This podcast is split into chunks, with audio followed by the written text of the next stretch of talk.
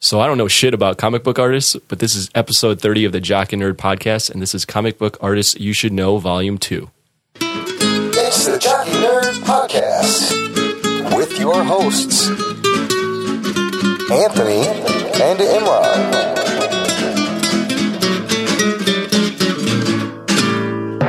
Jockey Nerd! Oh, hello, friend. Welcome to episode 30, big 3 0 of the Jockey Nerd podcast. My name is Imran. My name is Anthony, My name is Rugberto Bambino, He's the jock, and he's the rug boy, and he's the nerd. the I, and then he's the rug boy, and, and, then I, you're the nerd. I jock. thought I was the jock. No, I'm the nerd. I don't know. Which one was I again? I have no idea what's going on. Oh, we just confused. What just I happened? think we confused. Like now, the- my brain is melted. this is episode. That's the acid. We, uh, you know, the big news is we made it to episode 30. Oh, yeah. friends. Holy crap. Welcome. That's the end So of you're our old life. enough to have kids and be miserable and divorced. Yeah, this is it. It's pretty much, it's all downhill from here, folks. Big 3 0 is Yeah, that. guys. That's it. Oh shit! no, it's not. It, this is great. Those hairs tell like three hundred more. Yeah, uh, what happens when you're 30? Like you start growing hair out of your ears. Like, is that what Yeah, happens? yeah, yeah. Hair starts coming Balls out. Of, start to sag a little bit. you got to shave. you got to pr- groom extra places that Imran, you do, you, didn't have do, you, to. do you have hair coming out of your ears? I have hair coming out of my eyeballs. I could be the werewolf of American Werewolf in America. But the good thing is it's Yeah, clear. Imran just shaves the part of his face that, pe- like his forehead and his cheeks, and then, and then he just lets everything else go. you see this beard? Like I shaved this morning, my whole face. Your hair is clear though, so And like you it's, can't uh, see it. yeah, it's So tran- like- it's translucent. There you go. Ah, Combination between the Invisible Girl and Man Wolf. Do Doesn't that. make Have you sense. seen the reviews for Fantastic Four? Oh, don't even. We can't. We can't even. That's a whole nother. Don't. Because you're that gonna. might be its own show. do you oh my think that God. there's a better movie out there that didn't g- get put out by uh, the people? Did you hear that about Trang? Yeah. No, I think there's. that's bullshit. I think it sucked even more. I think- and then they made it look like they made it like uh, shorter, so people wouldn't hate it as much. He's like ruined his career. There's large portions that seem missing. There's Have lo- you seen it? No. Yeah, I saw it. I saw it. I'm gonna see it after. oh, you haven't seen it No, yet? not yet. Uh, boy. All right. Well, good luck with that. Okay. Uh, we can do a whole show on that. no, We will. a- and we will. Rug boy, Rug Boy, you're gonna be on You it. want in on that one? Uh, I haven't seen Fantastic Four. I might watch it. Well, I don't know. how- I gotta see if anybody will know will, will buy my ticket. You have to watch a But- movie that, that gets under 10% on Rotten Tomatoes. Uh, hurry up and watch the turd so we can talk about it. so we can shit on it. So we can shit on it some more. well, look, we got I the could re- probably get a bootleg. I know a guy. Yeah, just get a stream. There but you go. like, that's a whole other uh, thing right there because I've had I got a lot of thoughts. How did this even come up? Anyways, you always derail the show. Oh. I'm sorry. No, we, uh, l- welcome, listener. Thanks if you're just joining us. This is part two of this multi-part series we started last month called "Comic Book Artist You Should Know." and I wasn't on that show. but it you was weren't. It Very was just- informative. Yes. It was just you and Rug Boy, but I don't know shit about these guys, so I'm gonna learn as we go along, just like the listener, and hopefully ask some questions that the casual listener would would have. Absolutely, you're going to kind of play my role in the uh, Godzilla and the UFC show. you go, yep. where I didn't know what was going on really, but acted like I did. Payback's a bitch. uh, Yeah, that's right. uh, and Rugboy was with us on that first show, and uh, so I'm really excited. I have five amazing, fascinating stories of five great uh, grandfathers of comic book art, guys who created this graphic language, guys that influenced tons of people and still influence people to this day, and they will always continue to influence people. Yeah, and the great thing about a lot of these guys is that their shit is like you don't know that they did this shit half Yeah. of the stuff. Yes. Like it's just been in the fabric of of nerd shit. Yes. L- Uh, listener, believe me, I have stories from the crazy to the tragic. Uh, these stories of these artists, they all kind of intertwine, weave in and out each other. It's like a crazy Quentin Tarantino movie. Like, I learned a lot uh, this last week and a half doing research for the show, and I'm very excited. Do you think that oh, they have like comic book art history classes in like co- in college now? I or no? think they should. If you're teaching probably writing, do. definitely, and if you're teaching art, sequential art, you know that was my always my dream class that I just wanted to take a sequential art history. I of find it comics. fascinating. Yeah, They probably do. I mean, it's it's a true American art form. They probably do. There's movie classes in some colleges that are doing like MCU studies. Dude, there's classes on like The Simpsons Yeah, and so there shit. has Like, to there's be. got to be. so there has to be. Imran usually prepares amazing show notes, and this is no. This episode is no different. And you can find these show notes at jockandnerd.com slash 30 Yep. or jockandnerd.com slash comic book artists two, the number two. The number two. And if you want to check out the first part of this, volume one was about a month ago. You can find that at jockandnerd.com slash comic book artists one. Anthony, who did we talk about on that show? You listened. What did, you, who did we talk about? So you guys covered John Buscema, yeah, Buscema. Buscema, I don't know. Jim Steranko, John Romita Sr., Barry Windsor Smith, and Joe Kubert. Yeah. So if you guys want to find out about those guys, listen to that last episode Imran just plugged. Yeah, so I'm working. Those are like the uh, 15 through 11. We're going to do 10, 10 through, through 6. six. And then next month we'll hit uh, the top, the greats. You'll have the grades, and then you have a show planned. And then after we'll, that, no, it right? could keep going. Yeah. Then we're just going to talk about, you know, artists we love and other guys who had impact. But all these guys had, uh, I'm just going to say this once. All these guys were influential. They had impact. There's no need for me to keep repeating it No. because this is just going to be implied this whole episode. right. Everything these guys did, they did it first. Everything these guys, this these guys were like. You ever watch Casablanca now? Uh, and you watch it, and you're like, this movie is just a series of movie cliches. Like, uh, there's everything is one cliche of another. What you don't remember is that that was the first movie to do all those cliches. Everybody copied from those. These guys set the standard much the same way. Just talk about real quick before we get into the discussion about the artists. You guys both have done art, right? So Yes, we come. I come from an illustration drawing background. Uh, Rug boy, you like to doodle. Yeah, I doodle when I'm on the phone. There you When go. I'm Like if I'm waiting on the phone for Verizon, I like doodle stuff, You doodle on the phone. mostly penises. Yeah, they're very easy. big, big veiny ones. Yeah, But yeah. I'm really good. I know I know all the styles. I could like do it in, like I do it like Michelangelo. I Yeah. could do it like uh, You could do like the Showa Showa era of penises. Michelangelo Yeah. would be like, throw a two incher. yeah. I know it all. I'm the I'm the king of drawing cocks. Uh, yeah, David did have a tiny pecker there in the final statue Yeah, of he's- uh, that. Look, it just must have been a shrinkage. cold day. It was shrinkage. He was very he was very embarrassed. Uh, Rugboy can draw all the Godzilla penises from all the different eras of Godzilla. It's very Yes. fascinating, Very green. and they're See very. my Millennium version. Oh boy, you should see mine. Oh, got spikes on it. They're, ow! They're very clearly demarcated eras of the Godzilla penis. Anyways, back to the No one comic knows book. what we're talking about.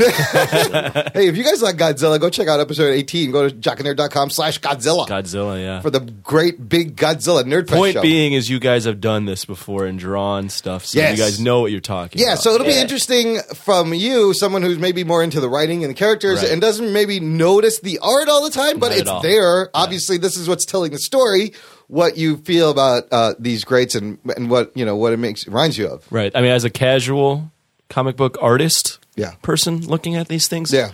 I, I can tell when it's bad. I just don't know when I when it's like really good Or why it's bad. or why it's bad and why it's really good. I mean, ultimately, it's subjective, but then again, there are a lot of things that just need to be there. Right. And you, again, you don't know why, but it, it works, but there's reasons. is Rob Liefeld ever going to show up on this one? Oh boy, he could be in like uh, maybe the uh, He draws I feet would love really that. well. maybe the overrated artist. episode. He draws feet really good. Oh boy! I mean, he's gonna be maybe when the Deadpool movie comes out, we'll put him in the uh, hey, let's bashing throw Rob fucking Liefeld. in did, there. did you realize, Anthony, that Rob Layfield is not a good artist, or did someone have to tell you that?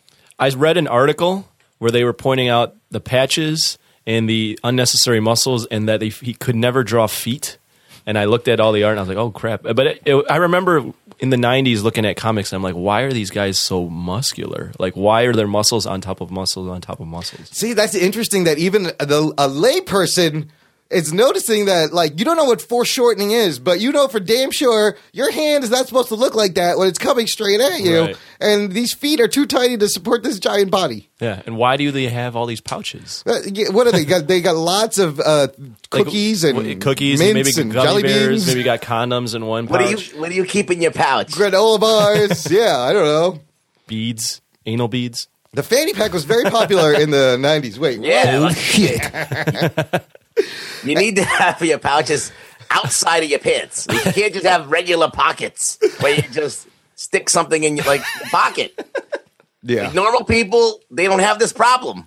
The superheroes, They, we, this is superheroes. They need their special superhero snacks. real superheroes. I remember the the, the, the last episode you guys kind of got into a discussion between the golden age and the silver age, and then Rugboy brought up, well, what started the bronze age? Yeah, right, right? boy. You had a really good question. So here's what we're going to do. I have all that. We're going to cap off the episode with uh, what started the Bronze Age and kind of what started and ended all the ages. Perfect. Some of it is 'Cause I'll learn, debatable. too. Yeah.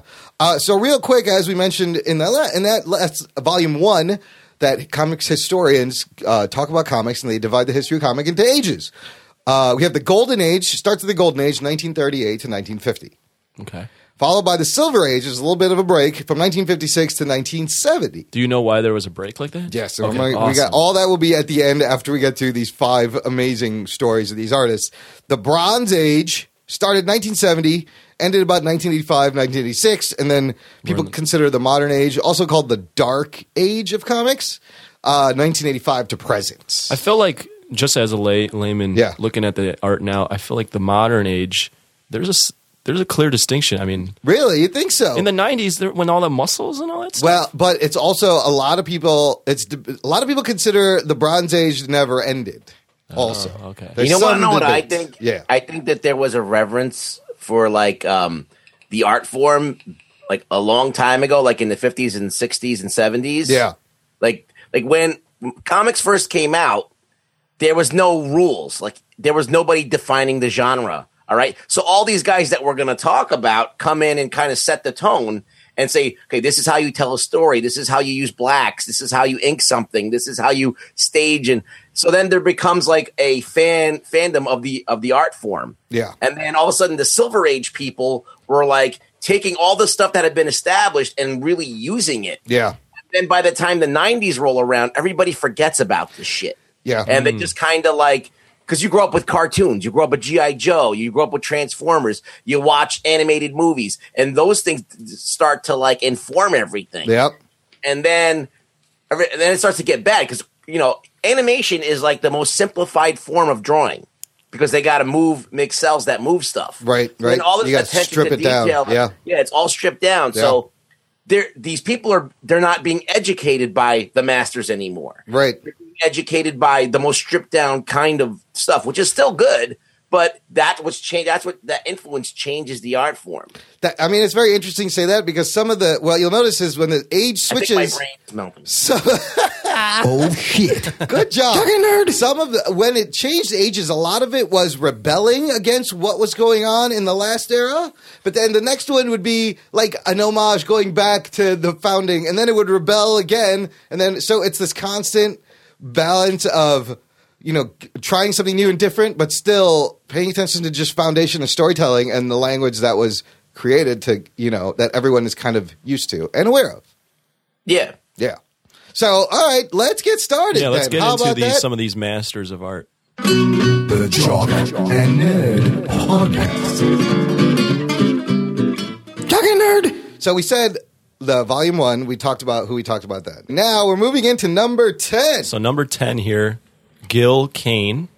Oh, it was born January thirty first, Yeah. nineteen twenty seven, and died in two thousand. So he's seventy three years old. yeah, no longer with us. No longer unfortunately. with is he related to bob kane He is not related That's to the Bob. first Kane. guy I thought of, Yeah, was that, Bob Kane. Yeah, that's okay he- no and there's no relation then I, not that I could find. That never Okay, this, came is up. my, this is my next question yeah, does he have gills or a cane like can he breathe underwater and does he have any trouble walking I'm Gil's Kane. Uh, Channel Two News. That's almost sounds like a news anchor name. I believe he has neither the gills nor the caneage required to have the He's name. like he's like a cross between Gil Aquaman and Penguin. yeah i think so He should have started really instead of comic books. He should have started a cane store called Gil's Canes.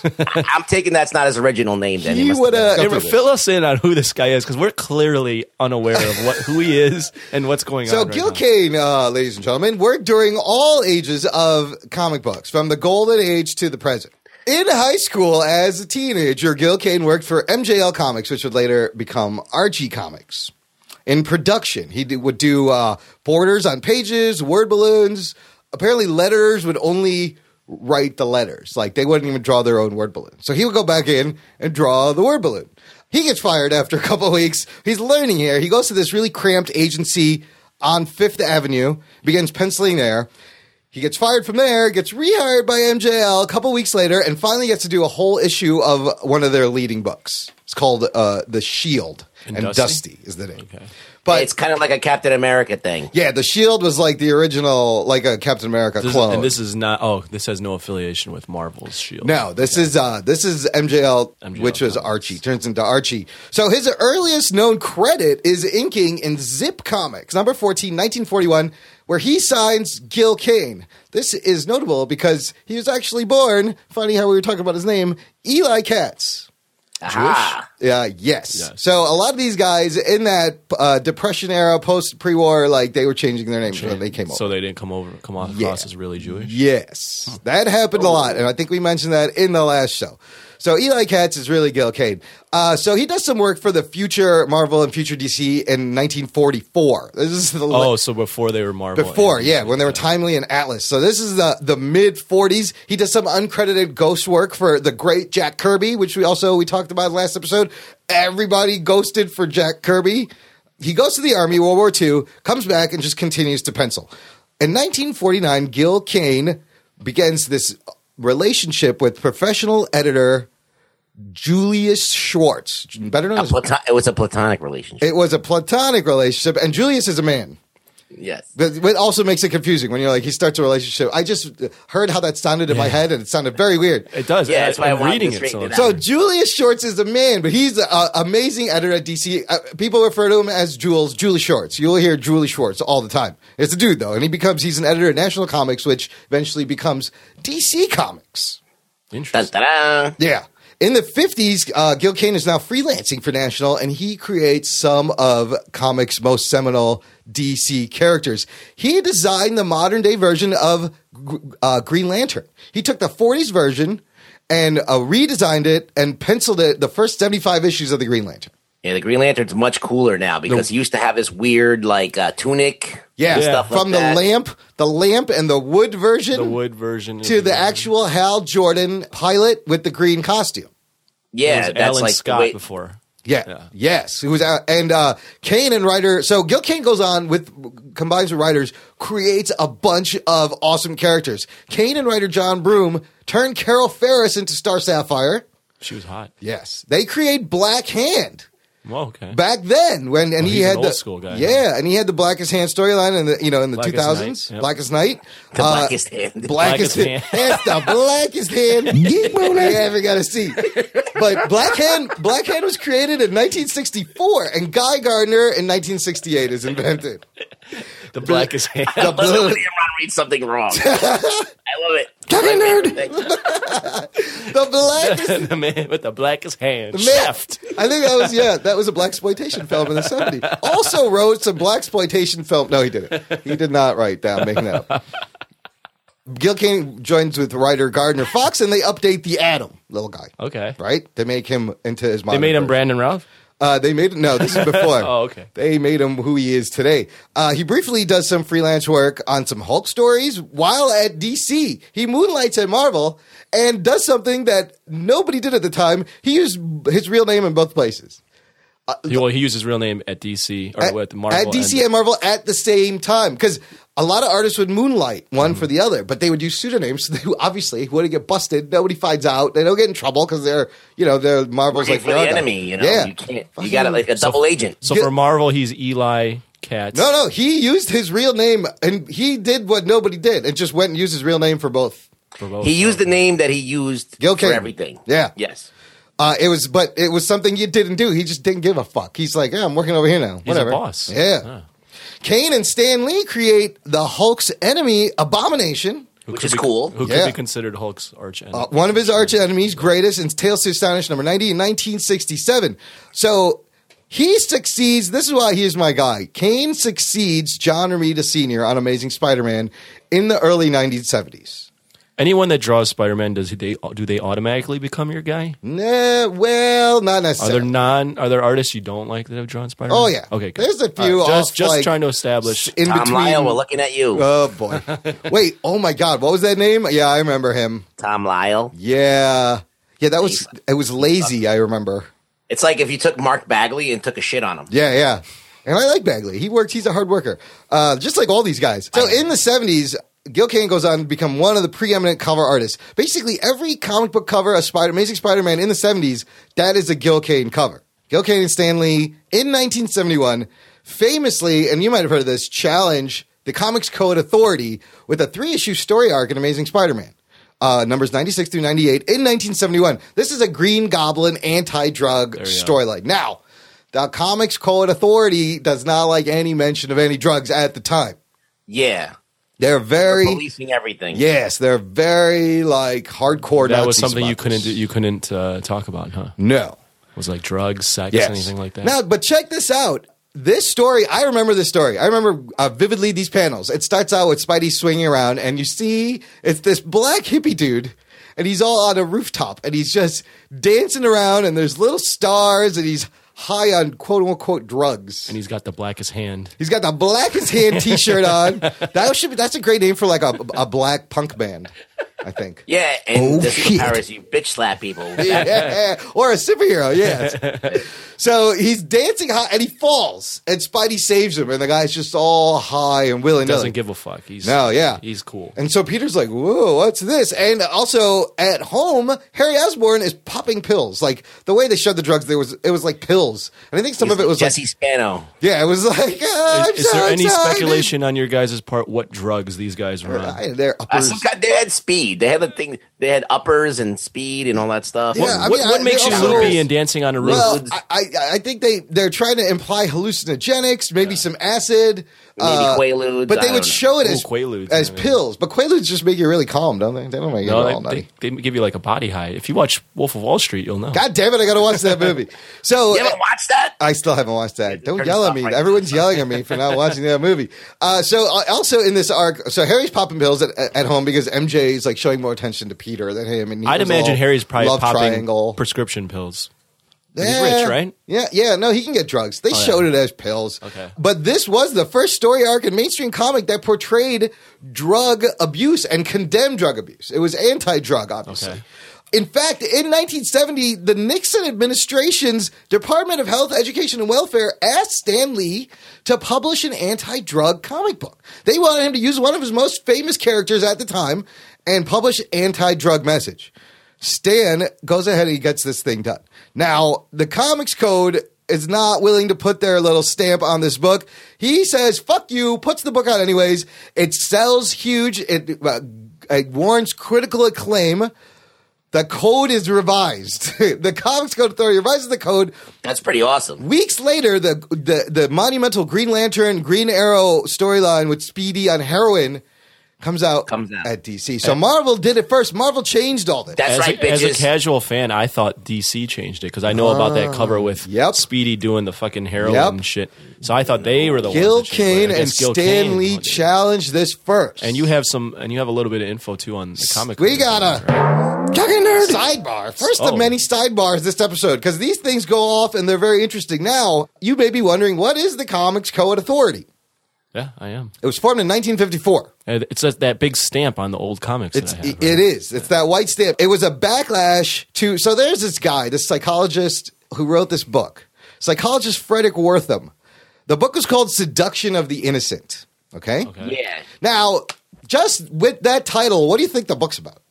It's about how things, well, I, and like uh, in that generation would be comic books, books, music, whatever, is making the people, the, the children, you know, crazy. Yes. Like they're they're tempting them into doing evil stuff. This they're is- like yeah. brainwashing the kids into being like uh, degenerates. You know how they go, uh, the video games are making kids violence now? Well, this is the beginning of that. In fact, it's been going on all time. Yeah. This is just a very early version.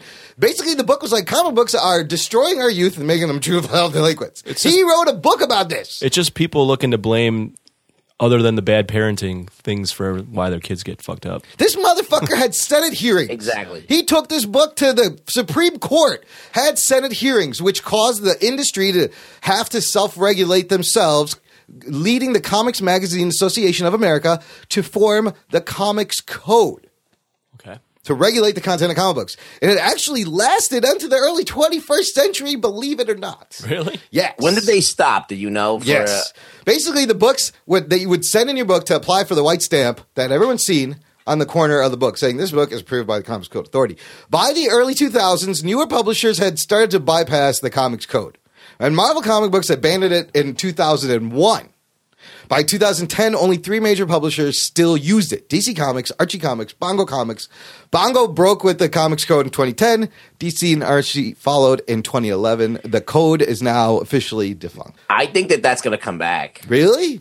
Yeah, because Mm. what happens is the only thing that I've noticed that's a little. I mean, the violence levels have always been kind of similar. Yeah. Like maybe they're a little bit more graphic now. Yeah. But I think it's the uh, inclusion of all of these alternate lifestyles that, they're That- putting yeah. in the comic. That's And exactly think what at I was some thinking. Point, like some conservative fuck is going to be like, we can't have this. You know what, rug boy, as rug boy as you are, that's very astute observation because I kind of can. Nobody see- cares about violence. No. Nobody cares about drug use. The new Not a demon big- is the big alter- thing yeah. That's scaring old white people is yeah. this. Alternative lifestyles. Yeah, and there's a lot of there's a lot of gay LGBT heroes and main characters. Right. Yeah, and there's like BLTs and all kinds of things. There's uh, there's all Oh shit.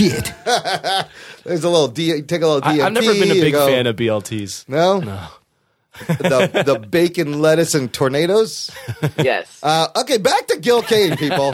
Sidebar's over. Talking nerd. Uh, Gil Kane also drew the death of Gwen Stacy and the death of Green Goblin. Holy shit. He did a lot. Did he mean to draw, draw it ambiguously like that? Yes. Yes. Okay. I think so. Okay. Uh, well, and we'll we'll get into like the, the plotting of these things and maybe why that happened and the Marvel method with Stanley. It's very Okay. interesting. It ties into all this.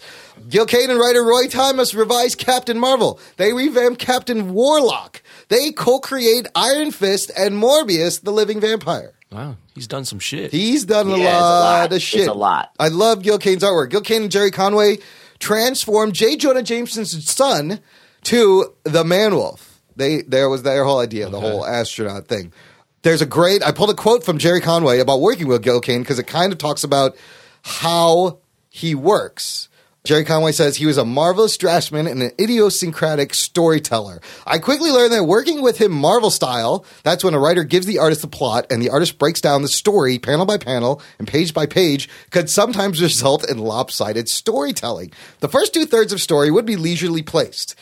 And in the last third would be hellbent for leather as Gill tried to make up for loose storytelling in the first half.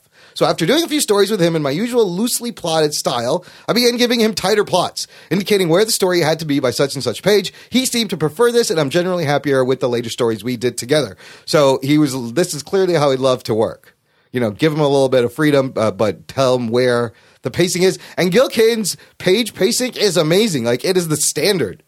I don't know what he even that. What does that mean? His page pace. If you look at these pages, the way the panels are laid out per page, the way the panels are designed, the way elements might break the panel and lead to another so panel, the way the flow, your eyes, your flow. eyes flow in, you know, your eyes should flow like a Z on any good composition. That's what a storyteller always wants. Okay. You know, you cut across the, and you could see this, and I'm, Yeah. I'm, I'm showing him a page. Uh, Spider-Man's hand swinging down, breaking the panel below it. Your eye follows perfectly The punch, the yeah. story and comes back across. That is really good. I always like consider Gil Kane to be kind of like in the Baroque school of uh, comic book art because if you don't know, Baroque means that there's a lot of diagonals, you know, and there's a lot of drama and Yeah, everything. yep. So he always has something that's coming like diagonally across, even I if, see the that, com- yeah. if it's a composition. Yep. Great, like great angles, great camera angles, a lot of anchored blacks to the bottom to hold the page down. Motherfuckers using angles all over the place. Yeah, like a like a skilled cinematographer, you know, like he's making a movie, which is well, it was so great about his work. Let me tell you this about a lot of these guys right now. The Marvel method that he just mentioned, the plotting, the the pacing of a lot of these early Marvel books was all the artists. What do- they were all following this. Yeah, no, not that. It was entirely their plotting. They ended up doing they okay, this is what we're gonna get into once we get they ended up doing a lot of the writing and not getting a lot of the credit or any extra pay. This becomes a contention with all the great artists working at Marvel, as we will see. Okay? So you're talking about how the story is broken up into panels. Yes. Basically. Yes. They I mean they they were pretty much writing they were co writing with Stan Lee because Stan was writing do a you million think- books at the time. Do you think that they were writing panel one? This happens. No, right? No, They Stan- were writing this is a synopsis and you break it down. Yeah. And then this is what they say. This is what we're going to learn. Stan was giving him loose panels. He was working on so many books that he increasingly gave more freedom to the artist to actually plot and write the thing. All he would do, he would come in at the end without seeing what was drawn and fill in the dialogue. He didn't know. He had to now fill in dialogue match to a plotted page that he hadn't even seen. He just told him, go do this. Oh wow. So he yeah. So he's creating the story based off what the artists have just drawn. Yes. That's the- so like not how people do things anymore. No, and the problem was this started rubbing all these artists the wrong way because they would not get extra credit Well, how or do people extra do pay. things now? Well, the way it's done is Let's say Imran wants to write a comic book and I want to draw it. Okay. Imran will write a script and most of the time not this is not like across the board but most of the time it'll be like almost like a movie script where but inst- he'll take the panels and say panel 1 uh, a guy with a huge dick takes off his pants in panel 2 Oh, I the- could draw that. No problem. yeah um What color is the dick? panel two, like you know, a, an an airplane passes through, the, you, you know, whatever. So Passes over the dick. yeah, passes over the dick counterclockwise. So like, um, so basically, like everything that's being drawn is is being like laid out in a panel. So you might even know before you start drawing that you need five panels on a page, and you can just sit there and mess around with how big is this panel, how big is that, blah blah blah, how big is the dick, like all that stuff is important. So um, it's almost like the writer has absolute power So the writer's In a lot almost of telling ways. you what to draw, and you're just like, Yeah. all right, I'll do it this way. It's like, it's like sometimes it's like if something like really complicated is going on, a writer will just be like, a huge fight happens. And Sometimes it's like, yes. okay, I'll figure that out. Yeah, sometimes it's that loose. It really depends on the writer, but you know, Stan had to create this method because he was, you know, running multiple titles all by himself, writing everything, running around, trying to run the company. Right. And this helped him. But it didn't. The artist did not like it. Okay, anyways, back to Gil Kane. Gil Kane at this time was also working on a bunch of side projects with Archie Goodwin. This is interesting. He is credited for there was a book called His Name is Savage that came out in 1968. It was a self-published 40-page magazine format comics novel, and there was another one called Black Mark from 1971, a science fiction sword and sorcery paperback published by Bantam Books. Both of these books are the earliest examples of the graphic novel. Nobody was using this term at the time. Oh. This is the first time somebody used the term graphic novel. Gil Kane it can be credited to inventing the graphic novel. Wow, he's a motherfucker. That's Oh shit. He did a lot of shit. he's a good guy. Uh, so during the 70s and 80s, Kane went back, went to work with Hanna Barbera. That name Godzilla. and Ruby Spears, two of the biggest animation studios at the time. Like Saturday morning, every show was Hanna Barbera, Ruby Spears in the eighties. the Godzilla show. Godzilla show was Hanna Barbera, right? There's a Superman show by Ruby Spears. He also worked in the early '80s with the great Kurt Swan on regular art duties on Superman and Action Comics. whoa. No idea who that is. Uh, Kurt Swan like drew Superman for a long time. Really? Yeah, he's like the guy that kind of set the tone for like the modern Superman in like the late seventies, Yeah. early eighties, right? Oh, perfect. Gil Kane and Marv Wolfman revised Brainiac, a Superman villain in 1984. They make him badass. Uh, in the 90s, he illustrated a little miniseries adaptation of Jurassic Park for Top Comics, as well as working for Malibu, Awesome Entertainment, and more Superman for DC. His last published comics art during his lifetime was a one page illustration in Dark Horse's Sin City, Hell and Back number four in 1999. Ooh. I remember copying Gil Kane a lot. I copied a lot of these guys when I was younger, a lot, but There- everyone did. There's a lot of uh, stuff that um, you should mention about um, his style. Like uh, number one, it, it all depended on who was inking the guy. If he inked himself, which he did a lot, you would get the signature Gil Kane look, which is thin lines, very thin lines, and like uh, like this kind of like single hatch, which is like one stroke, like that repeats. Yeah. It doesn't cross over. It's always kind of like a single stroke Oh yeah. and uh, you see that, and he does that very well. That's very hard to do, by the way, uh, the, using the single stroke hatch. His muscles forms were very organic. Yes. he didn't like he would hint at a muscle. He wouldn't. There's some guys that draw like every six pack cube, like as like like a chiclet. Right. Like he would kind of like just give the indication of some muscle there, Yep. Uh, yep. and it would be just enough. Yeah. So it was a very realistic approach to skin and how it wor- how skin works over muscle and stuff like that. I mean, he was the guy that I learned the shorthand of here's how you suggest muscle when you're drawing. Like, I copied his Spider Man so much that you learn how to suggest the different muscles on the body just by his shorthand. His his form was amazing. Like, you feel the solid form of his figures. People compare him with the master anatomist Bern Hogarth, who everyone has a Bern. Like, if you're Yeah, drawing, the dynamic anatomy book. yeah, everyone has a Bern Hogarth book, but his structures, his planes, like when he was doing Green Lantern, his planes and his visualizations of the green light becoming things, like he was a master of structure and buildings and and uh, just things, like it's just amazing, amazing form. Yeah, he definitely deserves to be mentioned for a, a- like uh, just a lot of the classic looks of of that time. Yeah. Gil Kane named to both Eisner Award Hall of Fame and Harvey Award Jack Kirby Hall of Fame in 1997. There's a great Facebook page that I will put a link in the show notes, jockandnerd.com slash 30 or comic book artist 2. They post pages of his work with uh, thoughts of what and, and, and point out different parts of his Can I life. point out something? Yeah. So his use of diagonals. yeah.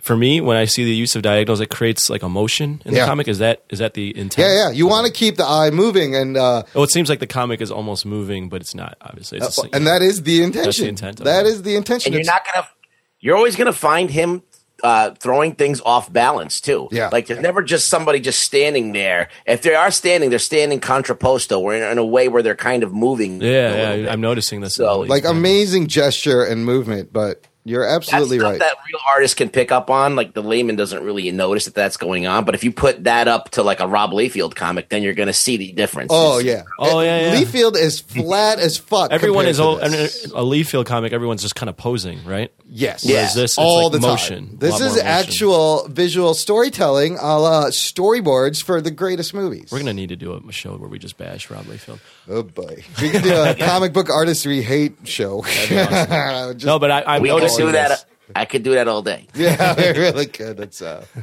fucking comic book artist snobs Uh, Should we that move we on are. to the next guy? Yet, or next do you guy. still No, wanna- that's good. We're good. We got to move on. All right.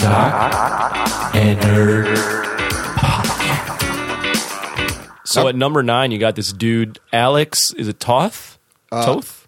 I think it's pronounced Uh, Toth. Alex Toth. Well, it is Nice toast. It's Toth. Toth. And then he's a what is he? A modern age? He also Or Oh, he worked. grew up, uh, across a couple ages. Yeah, across a lot of ages. A lot of these guys worked, except for the last one, worked throughout uh, uh, for a long time. So what would Gil Kane? Before we get into what Gil Kane, his look is what more silver agey. Yeah, definitely informed the Silver Age of the b- beginning of the 70s. I mean, but he ended the Silver Age also with Okay. the uh, the death of Gwen Stacy. Right, right. Okay, so then now we got Alex Toth. Alex Toth is a master storyteller that a lot of readers don't know about also. I've never heard of this guy. Yes. I heard of Gil Kane. I've never heard of this guy. He- well, the th- yeah. the thing is, if you think about Alex Toth, you're gonna you're gonna know him from cartoons more than you know him from Uh. comics. yes. okay. And I will explain. You'll get to that. Yeah. Yeah. And So- I'll explain why. He was born June 25th, 1928, and died in May 27th, 2006. that is correct. So he's no longer with us. As He is well. also no longer with us. Well, that Uh, sucks. he was 77 when he died. So, like I said, even though he worked in comics for decades and designed, he pretty much designed Hanna-Barbera's classic animation lineup. Most readers Yeah. don't know possibly the best and one of the most influential comics artists, you know, of all time. He was a giant, basically regarded as a giant of 20th century cartoon design. Absolutely. Yes.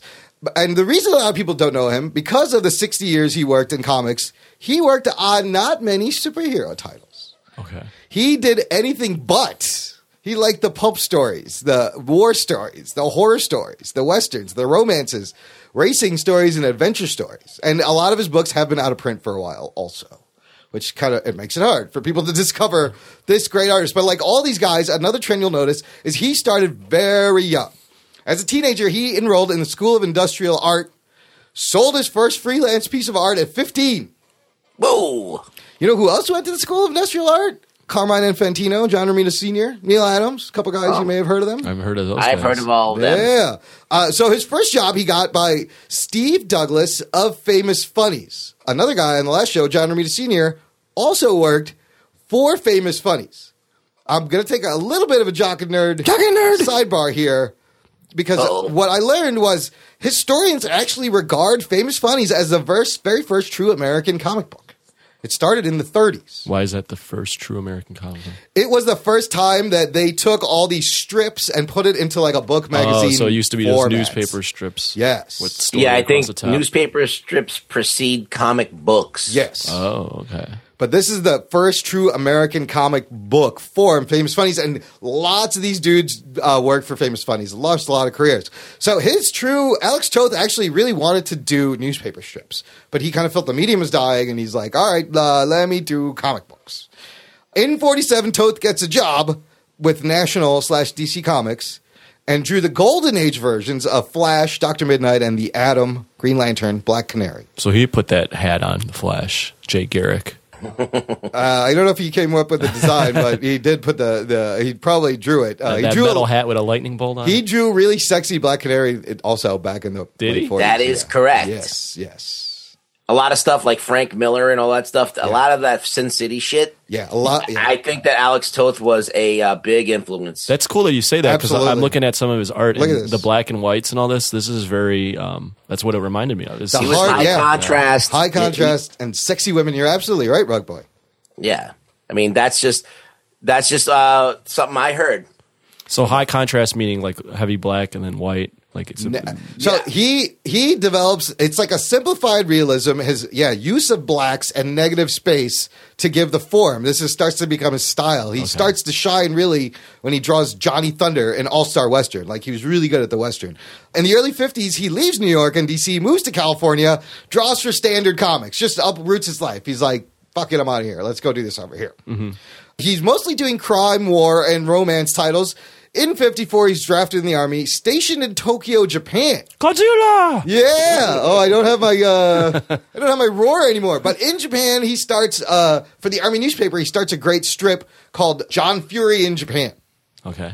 This this strip, if we'll, I'll put a pages to the show notes. It's the design of this strip is like years ahead of its time. It's amazing. It's such good storytelling. This is where he really loves to. Uh, he gets his play airplane battles and drawing airplane fights. The guy's a master at that. He gets really good at that in this time. He returns to the States in the mid 50s, works for Dell Comics, where he creates possibly his best regarded, best work in Zorro. Dun dun dun. He creates Zorro. Well, he draws, for Draws Zorro. Zorro. Okay. Zo- His the Zorro's Zorro old. work. Yeah, and Zorro's it's old as Zorro, fuck, I was gonna think. you know, Zorro, while he didn't do superhero books, uh, Zorro is a superhero. That, that, that does look like Frank Miller. Doesn't that Yeah. Zorro cover classic Alex Toth Yeah. Zorro book? His, uh, his his his artwork is striking and it is very it's just enough to give the suggestion of everything, man. But he also does what Frank Miller does, what Frank Miller copied, is that he simplifies everything. Yes. Like he he, he can do very well rendered stuff that looks realistic, but then he has a visual language that he can simplify. It's called designed realism, where he's using minimal amount of lines and uh he's like simplifying the structures and make it and actually flattening things out. That is And, another, uh, uh, this is another trend we're going to see moving forward. A lot of these guys, as they work on, they refine their stuff, they unclutter it, it gets cleaner and crisper. You know, the whole idea in drawing is like use only what you need, not too much, which is why it got a little crazy in the '90s with your McFarlane's and your refills, who are just adding dashes and little uh, marks, kind of for no reason, just Right. for Yeah, style. for the sake of speed too. Like, Yeah. why do you want to draw all that Yeah, shit? you're just making more work for yourself when you can literally get the same expression and motion with a couple of perfect strokes. Perfect the Exactly. stroke. Yeah, look, I Perfect mean the Zorro stroke, cover. people. This guy has half his face. Just there's no, there's nothing there. It's you just black. cl- but look how awesome But is you, that? he just literally ju- as just drew a nose, eye, and half a mouth. But And it tell works, look at the yeah. story it's telling you with that. It's amazing. It's Do amazing. you think that he was an influence of Dave Mazzucchelli as well? I Oh, think. very Mazzucchelli. Mazzu- I, yeah, now that you mention all this, like all the guys I loved growing up are are are Alex Toth influenced heavily. yeah. So if you like Dave Mazzucchelli, where'd be another guy? Uh, Darwin Cook, Ma- maybe Mignola too. Mignola. All these Darwin guys Cook, that absolutely. simplify. Yeah, Darwin Cook is a retro You know, style. Toth yeah. was the guy that was doing that shit long ago. People, if you want the, the, pick up Zorro, this is the the Citizen Kane of graphic adventure storytelling. It is pitch perfect. This is where you learn how to tell a story in images, perfectly paced. Another thing about him is that his simplifying things makes him the perfect guy to go into animation because animation's all about the simplification of stuff. Yes. So you're going to see him go- gravitate that way. That is a great segue because Alex Toth did not stay long on any titles. Another reason why it's hard to find some of his work nowadays. He didn't stay in one place for long. He returns to DC in the early 60s, but this is the time when these war, romance, and crime comics are becoming less popular. Nobody's buying them. He's like, all right, let me try animation. Toth works for Hanna-Barbera, and the work he, the designs he does there becomes iconic. And this is where he extends his cultural reach as an artist into the mainstream. He created character designs, backgrounds, layouts, storyboards for Johnny Quest, the Herculoids, Space Ghost, and Super Friends. Oh shit. Yeah, if He- you had those bed sheets, That was Alex Till's drawings. So, Anthony, you've seen Space Ghost, Johnny Quest, I have and seen, Super Friends. I've Super Friends, Johnny Quest. That look of Super Friends, that's all Alex Toth. That's where, and nobody knows. That's the thing is with cartoons, you don't know who designed this shit. and that's very to me that it looks very simple. Yes. simple design. Like just like Rugboy said, you gotta s- strip it all down and make it sleek so it, it moves. But but the consistency, if you look at that Robin that we're looking at, Yeah. that's in the show notes, yeah, you're gonna see he turns that figure all the way around. yeah, And for a comic book artist to nail it like that, Yeah. this, with like minimum lines, it's amazing. that's amazing. Like to, I mean, because usually as an artist, you want to put more lines in there to try and, but like the back of the head. Look at that one. Right. This model sheet, that you- you're right. There, crazy. there is not one unnecessary that back line. of the head is literally just a circle, a rectangle, and But you that's feel it. the. Sh- I mean, like it's But it just flows with the rest Right? of it. Yeah, exactly. there's not one unnecessary mark on any uh, of that on this model sheet. Like I would have been tempted to put a part in the hair. and then, Something, like, to, do yeah, something, you know? yeah, A colic. Yeah, No. or just Yeah. something to, to to to define the shape more. But he's like, nah, I just need a little bump here, and you can tell us that. And that's it. Yeah. So he returns to comics, and from the late '60s through the '80s, he works for DC and Warren Publishing. This is some of this work is like the best comics of his career. Warren Publishing publishes. You may have heard Eerie, Creepy, The Rook. These are like these horror comics. Okay. Uh, and a lot of these dudes also worked for Warren. A lot of these dudes also did stories for Eerie and Creepy. He even illustrated a Hot Wheels comic book tie-in to the animated show that was based on the toys. try finding that. I bet that's popular. You never Hot find- Wheels comic book. Yeah, try finding the Alex Toth Hot Wheels comic book. I bet it's super valuable. I don't think they printed a lot of those. So it, it has been noted about Alex Toth that while most artists they create, reach a creative peak, they get better, and then the, at, at some point they hit that and they kind of mature and they kind of either stay there or they decline. It's like anything, like athlete, Just like athletes. You hit your prime and then Yes. you're done. Alex Toth is kind of a superhuman because he kept evolving. He literally never hit his peak. Everything he did got better and better and better.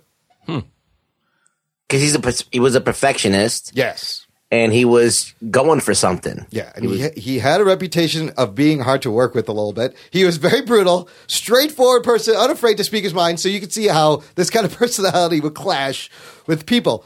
So sometimes he would rewrite scripts and just send them back. But every time he did this, it would have been an improvement. It would always been an improvement, but he was so surly. Yeah, he was, he was Yeah. kind of a cock. This guy, yeah, what he did is he took these boring ass romance titles and made them amazing and fluid and gave emotion, you know? Mm-hmm. Unfortunately, like a lot of critics think, and I kind of agree, that most of his talent was wasted on these shitty romance books. Yeah, I mean, I've never heard of this guy, and I'm not you know deep in No. the game like you guys are, but No. uh, you know Ditko, Kane, His, all in, those guys yeah, I've heard of. yeah. I mean, his influence in comics is clear, but he just didn't like to do superheroes. But then what he was doing was kind of like just not good. He just he made it better. He polished those romance turds. I think that like as I said, all the great artists have an influence, and he was one of the influence. He wa- he was the guy that you know was the predecessor to like Mazzucchelli and all those guys. Yeah. So they learned from him, and then when they talk about how they learned like you know storytelling and spotting blacks and simplifying things and all that stuff. Yep. They always This go to is it. Toth. Yeah. So you got to know him. Like he's like the blues. Yeah. You know he's Yeah. like, you know he all is rock the and jazz. roll. Yep, he's jazz standards. He is the blues. Absolutely. Yeah, so they, everything kind of goes back to them. Like we all like uh, I mean, you know it's gorgeous. rock and roll music and stuff, but we don't necessarily know about all these blues guys that were like the influence for Led Zeppelin and all that stuff. Ah, that's a good So, analogy. It's absolutely right. the same thing.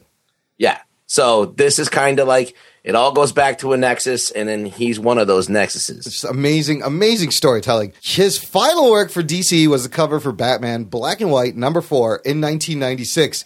The man died as he lived.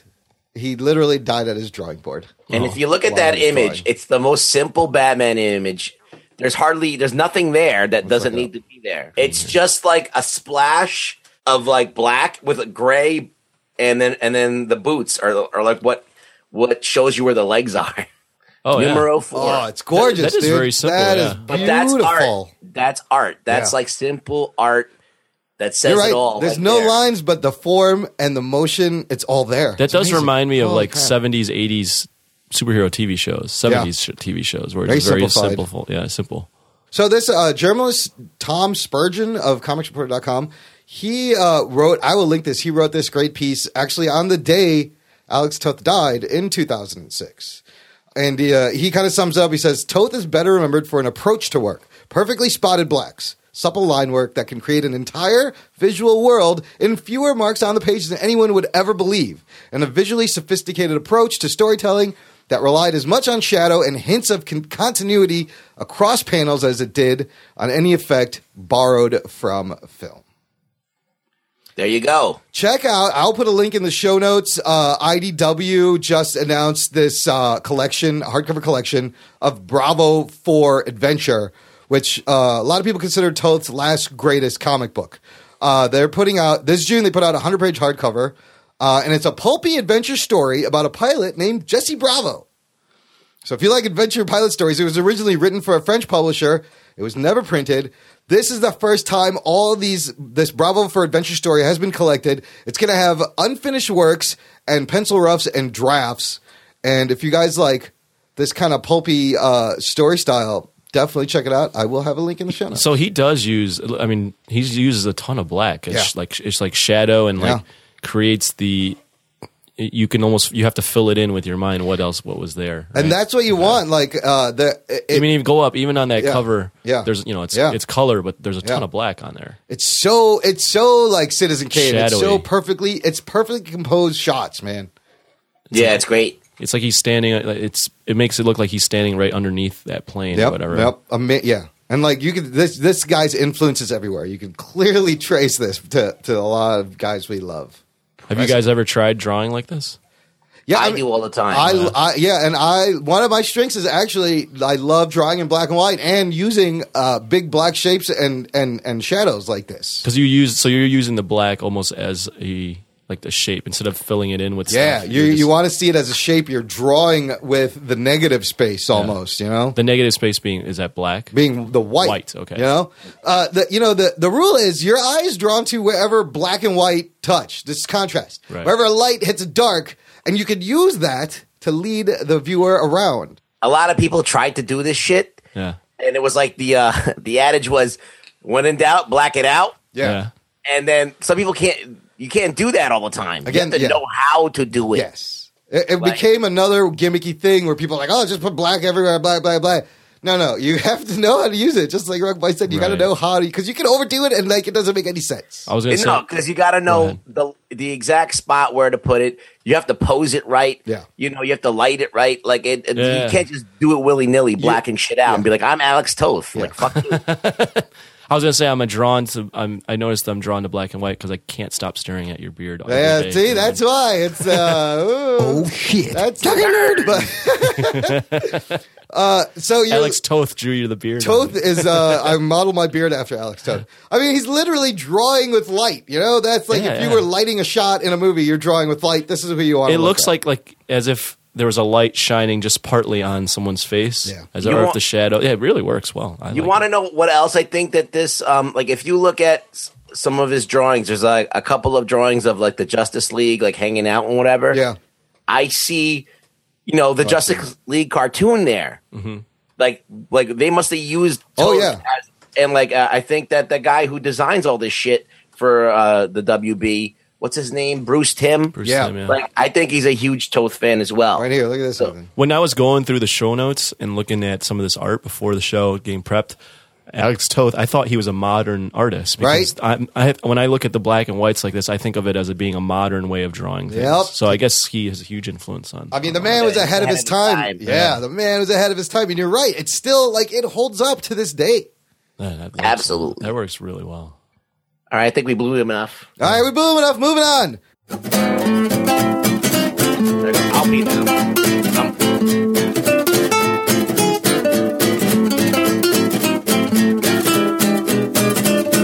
Talking nerd. Okay, that music was a clue about our next artist, number eight. Number eight, Steve Ditko. This is Yes. a name I dun, recognize. dun, dun. Everybody Oh, knows, shit. should know Steve Ditko. Right away, let's just get it out of the way. Steve Ditko, Stanley created Spider Man. Oh, Oh, very good. I Jockey Nerd! was not expecting that. But that is the correct surprised you. That was the correct response to Get the guy the gong. Next time there's a bad joke, but you better jump on that too. Yeah, uh, I'm gonna be doing that. That was that was actually that was awesome. so this guy, born in uh, Johnstown, Pennsylvania, November second, nineteen twenty seven. He's still alive, huh? Steve, D- here's the thing about Steve Ditko. He's still alive. He's 87. Now, this is how weird it gets. Literally, the co creator of Spider Man is walking around Manhattan, walking in front of stands that sell Spider Man shit, and nobody recognizes him. What do you mean today? T- Yes. Oh, today. Right now, as we speak, the man is still working out of his midtown Manhattan studio. He's still drawing. Yes. Really? Wow, Was you- he drawing though? Oh, whoa, just wait. We'll get to that. Big veiny penises. Uh, n- well, That's my. no, that's that's you, rug boy. I'm going to preface this by the end of this. I'm Steve Ditko. Oh shit. I lined you up on that one. The man has kind of become a, a quirky genius in his uh, later years. Quirky beanie. It was that crazy. A little weird. Okay, We'll yeah. get to that. He here's the deal with Ditko. He was inducted into the Jack Kirby Hall of Fame 1990, Will Eisner Award Hall of Fame 1994. Now, he's kind of like the Howard Hughes of comic book artists. He hasn't given a formal interview since the 60s. There are few public photographs of him available. He'd never married, he'd never had kids. He was never close with anyone he worked with. People who worked with him, Stan Lee himself was like, I felt like I never really knew Steve He's hanging out with Tupac and Biggie on that island, right? uh, no, he's uh, he's still alive. He's still no. They're alive too. oh yeah, they're all and Michael Jackson. Michael yeah, they're Jackson all, and Jimi Hendrix. They're all hanging out. Everyone from the Twenty Seven Yep. Club is hanging out Yep. with Steve Ditko right now on that island. Yep. Uh, Ditko. Interesting thought. Oh shit. Ditko, like all, all these guys, inspired when he was very young. He was actually inspired by his father's love of newspaper comic strips, particularly one by Hal Foster called Prince Valiant. Lots of guys loved Prince Valiant and were inspired by Prince Valiant. Al- Absolutely. Also, Batman had been created in the 40s, and that caught his eye.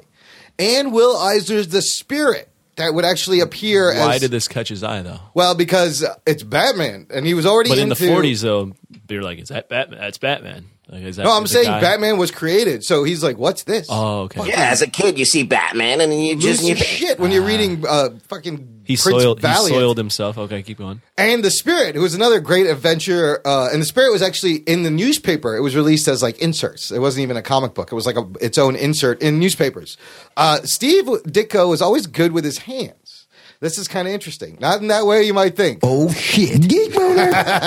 in high school he was part of the group that crafted wooden models of german airplanes for uh, w- uh, world war ii aircraft spotters as part of the civilian war effort so the guys who were looking through the binoculars be like that's a german plane he made the model planes that they would recognize to be able to properly identify blow that plane up it's german it was pretty Hmm. That's crazy pretty cool. I didn't even know they did that. Wow. Yeah, Wait, I- he, that- they- he had a part in the war. They would make like a model plane, and they'd be like, "Look, this is what it looks like." And then if you see that shit, tell them to shoot it down. Isn't that crazy? Because they wouldn't have had photos of these planes.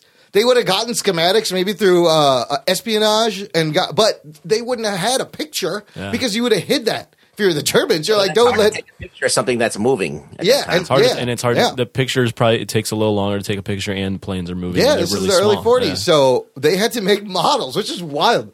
Eh, So he enlists in the army in 1945, serves in post war Germany, where he draws for the army paper, also just like our last guy, Alex Toth. heard that name before. Alex. Oh. Alex Jones. Toth. After the military, Steve learns that his idol, Batman artist Jerry Robinson, was teaching at the Cartoonist and Illustrator School, which later becomes the School of Visual Arts, very famous SVA. Oh, yeah, I've to heard this of that, day. yeah. Is in New York, and he moves there in 1950. Under the GI Bill, he enrolls in the school. He wants to work with Jerry Robinson. Steve Jerry Robinson says Steve is a hard worker. Steve is there for two years, four or five days a week, five hours a day, drawing, working. Is that a lot? Because That's uh, well, I think he had like a job also. oh, okay. Because I was going to say a hard work, forty-hour work week, eight hours a day. I mean, this is a school. Yeah, that's true. So, but he's drawing five Yeah. hours a day. Okay. Jerry invites artists and editors to come speak to his class. A lot of schools do this, even now, even our school did. And then he invites editor of then Atlas Comic, one person named Stanley. Dun, dun, dun. Uh-huh. This is Oh shit. this is where it's believed that Stanley first saw Steve Ditko's artwork. This They- is they where had a little moment. This is where the moment happened. So Steve begins professionally illustrating comics in 53, ends up working at huge Joe Simon, Jack Kirby shop. Like Simon and Kirby had already created Captain America. They were running a very Oh, popular yeah, yeah, okay. drawing studio where they were cranking out all sorts of comic books. They, so Steve Ditko starts inking backgrounds. Steve Ditko starts a long intermittent relationship with Charlton Comics in 1954, which lasts until 1986. During this time, he also creates Captain Atom, which uh, goes to DC. Charlton Comics, you're going to hear a lot. A lot of these guys work for Charlton. They are kind of notorious for maybe not paying the most, treating their artists the best.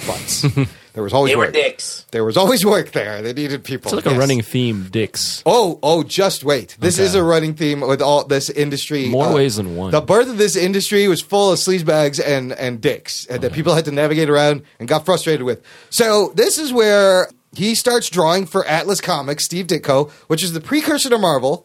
With Journey into Mystery number 33 in 1956, he contributes to Strange Tales, Amazing Adventures, Strange Worlds, Tales of Suspense, Tales to Astonish, basically every every book that launched all these superheroes. Tales to Absolutely. Astonish, Ant Man. Yeah. So we've referenced these books a lot. These books, they all had this similar format, right? They would open up with like a Jack Kirby monster story. They would uh it would usually have like a twist ending or it'd be like a sci-fi story. Then uh, that would be the middle. There'd be like a twist hen- a a story in the middle. And then at the end they would put a little surreal short from uh Stanley and Steve Ditko.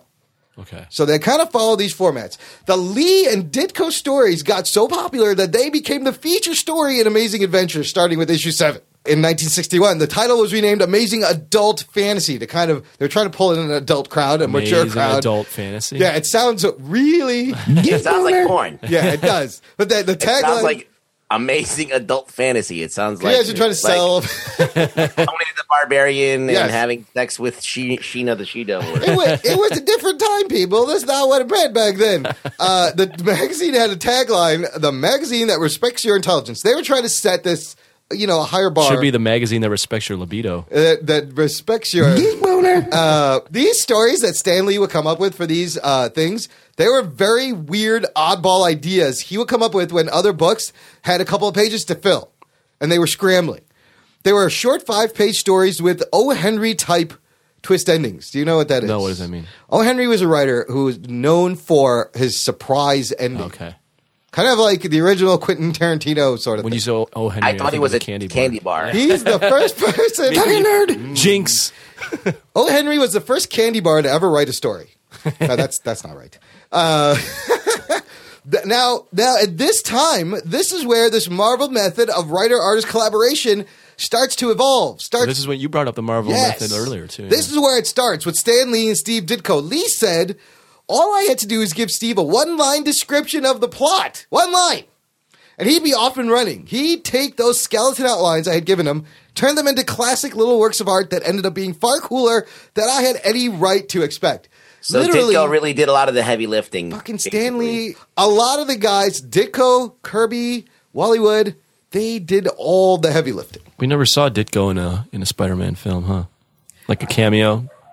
Uh, No, he's he doesn't he doesn't have anything to do with it. Stan Lee gets all. and the- I will get to the that. He's cred. talked about. He's like a recluse. He's a recluse, dude. He's like a hermit. He's not anything to do with it. So in 1962, Stanley has an idea. That's a dog barking, I think, in the background. Yeah, it's not my dog. It's not Joplin. Okay. Just wanted to point that. Uh, out. I think- Acknowledge I- that. I, Rugboy, are you fighting for some scraps on, on the streets? I don't know. I think a dog just showed up and starts barking at my door. Uh, Listen, I told you not to put the sandwiches in your pocket. Maybe it's I don't know. Oh, Maybe shit. I got something in the garbage. I I think don't you that- got that pocket pastrami in there. I, That's I not. think the townspeople are coming for him with pitchforks and torches. that could be it. I don't know. Look, I- like if something happens, you hear somebody busting the door down. Just you We'll know, just keep going and like the- ignore it. Yeah, ignore it. Okay.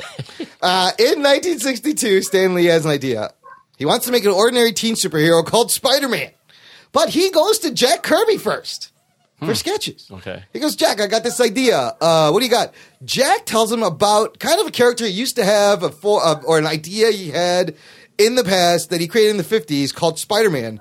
And it was uh, loosely, it was an idea about an orphan boy who finds a magic ring that gives him power. Green Lantern. Uh, sort of. a little bit. Why would you call that guy Spider-Man? I don't know. Okay, keep going. It was loosely based on it. Uh, Kirby does a few pages for Stan. Stan hates it. Yeah. It wasn't what he was going for. Kirby, you know Kirby, he's into big heroic characters. Uh, Stan felt it was too heroic. It's, he wanted a meek, shy teenager. There was also some talk of like this guy had a web gun and like Jack didn't really get it. Okay. Jack goes, you know what? Go talk to Steve Ditko. Lee goes to Ditko. Check this out. Not only does Steve Ditko design the costume for Spider Man, he invents the web shooter. He makes the decision to have, for Peter to have a full face mask. To That's obviously- an awesome idea. Yes, to obviously hide his boyish looks. I don't think uh, that had been done before. Spider Man debuts. wait a minute. Hold on. I heard something. No, no, ignore that. Oh shit. You better uh, hand sanitize before you touch the microphone. Uh, You like, you just it's totally derailed Imran. Listen, I had a lot to deal with. I, I got rid of the dogs. All right. That was the problem. They And were- I, the only way I could was to pee. to mark his territory. Establish dominance. Okay, that's a good idea. And they Yeah, left. I think you I needed. just pissed on a dog. yeah, I think you needed to mark your territory. And I was uh, like, listen, this is my area. back off. uh, So Sp- Spider Man, back to Spider Man. Spider Man debuts in the final issue of that amazing adult fantasy, which they rename to Amazing Fantasy. Number 15, August 1962. I think that's a good choice. That It wasn't the last issue. They're like, whatever, fucking take him down to the adult. Maybe it'll help. Stanley and Ditko go on to create Dr. Octopus in issue three of Amazing Spider Man, Sandman in issue number four, The Lizard in issue number six, Electro in issue number nine, The Green Goblin in issue number 14. wow. Anything that you like about Spider Man is, you know, Steve Ditko was part of that. We have another bit of a Bob Kane, Bill Finger issue here, kind of. Steve wants to ground the strip in reality. He's really into t- telling tales about Peter Parker being a teen and awkward and what it's Okay. like to be a teenager. Lee is not really looking in the same direction. What is Lee looking to do? He wants big, fantastical, crazy shit, obviously. Crazy stories and Crazy stuff. stories, big explosions, exaggeration, sell some books, Okay. right? Absolutely. He said, keep it simple, keep it fun, you know? Yeah, don't overthink it. However, Stanley is so busy being writer editor for the whole company, working on several titles, he gives more and more story control to Steve Ditko, and he does this with other artists uh, uh, also. By issue ten, Ditko is plotting the whole story. With, like I said, Stan coming in at the end, just putting in the letters and word balloons after the page has been drawn without even seeing like what the page was going to be Excelsior. Crazy. with That- giving him one line of plot to go on. Yeah, Excelsior. this is- Excel- exactly. Enough said. Enough said, true believers. but this is how they're cranking out books at the time and, and, and giving the public more. I could see why this would cause a little bit of contention in terms of creativity. Ditko focused so much on the character of Peter Parker, not Spider Man, that in issue number 18, it almost features no costume Spider Man. Well, this is what, as a casual comic Yeah. book reader, this is what makes Spider-Man appealing today. But it was also never done at the time where in the superhero book, you didn't see the superhero. Well, if, yeah, I mean, if you would have made it like where he's this over the top, just hero, Yeah. he would have just f- fell in with the crowd, Right, it would have been just like everything else. Yeah. St- I mean, uh, uh, Stanley had a, a definite uh, direction and idea. By issue 25, Stan finally gives him credit for co writing the book, and the two are no longer speaking to each other, literally. They are not communicating. They're still working on the book, but they're not talking to each other. Because They're of- just, Yeah. they're, they're just working with each other. they're just, he's sending him the page, he's sending back the art, just don't leave me alone. Don't talk. Uh, the tensions get bad. Their most celebrated issue in this run, listener, one to check out if you can find a reprint or find it online. Amazing Spider-Man number thirty-three. Okay, you've you've got this pulled up, so let me just take before you go back This more is into the, the, cover history, of number thirty-three. more more into Steve Ditko and all the background. Um, just looking at this cover, what what makes this guy's art unique? Steve Ditko wasn't your typical guy, like your typical artist. He has a unique look, you know. He wasn't doing these big muscular like guys all the time. Like he made Spider-Man wiry and skinny, and then as the comic progressed, and Mm-hmm. maybe Peter got older, he started fleshing him out a little bit more, and uh, the way he drew the webbing was very kind of like um, not so geometric. It was I a little see bit that, more yeah. random. Yeah, yeah, okay. yeah, yeah. Like there's like like John Romita, like every line that he drew on Spider Hmm. Man's webbing was completely planned out. Like he had a system. Yeah, And Ditko is like, he'd have four lines on the top of his forehead, then he'd have two, and then he'd have three, and then he'd have six, you know? So it's inconsistent. And I think that was the way he did stuff. Like it was very like organic in how he drew it. Was Gil Kane kind of influenced by this? yeah, there's a little bit of that single hatch going on that Gil Kane Yeah, uses. Because you Yeah. said he, he hints at the muscles. Yeah, he and hints you, at the you muscles, said the yeah. same thing for Gil yeah, Kane so too. Gil Kane came after G- Right. Ditko, definitely.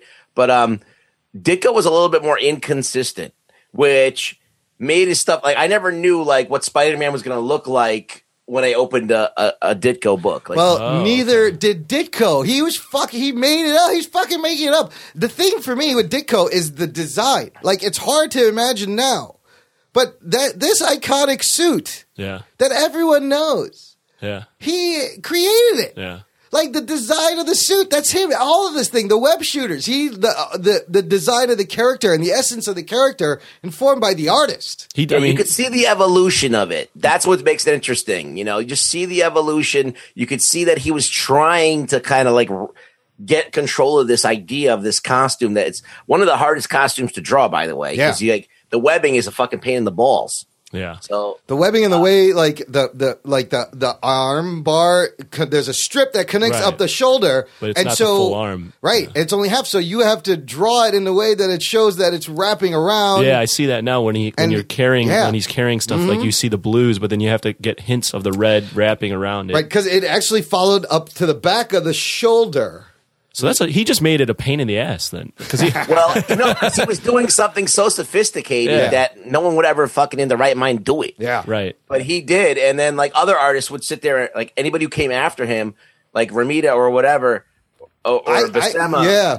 had to try and like make sense out of it. I can I can imagine like that next guy, like John Romita comes in and he'd be Fuck like, you. "Fuck, Steve, you really have to draw all these fucking webs on the guy I, everywhere." am thinking of like, let's say the Hulk. He's carrying something. He's ho- holding something over his head. Yeah. it's easy because his his arms all green. Yeah. but Spider Man, he's carrying something over his head. You've got to get. You've got to imagine like him wearing that costume where the hints of red. You're would come absolutely through. right. For the time, this is a very sophisticated costume to do. Like his fingertips are rings. Like this is a pain in the ass. Like he really did not make this easy for himself an artist, but it's it's awesome.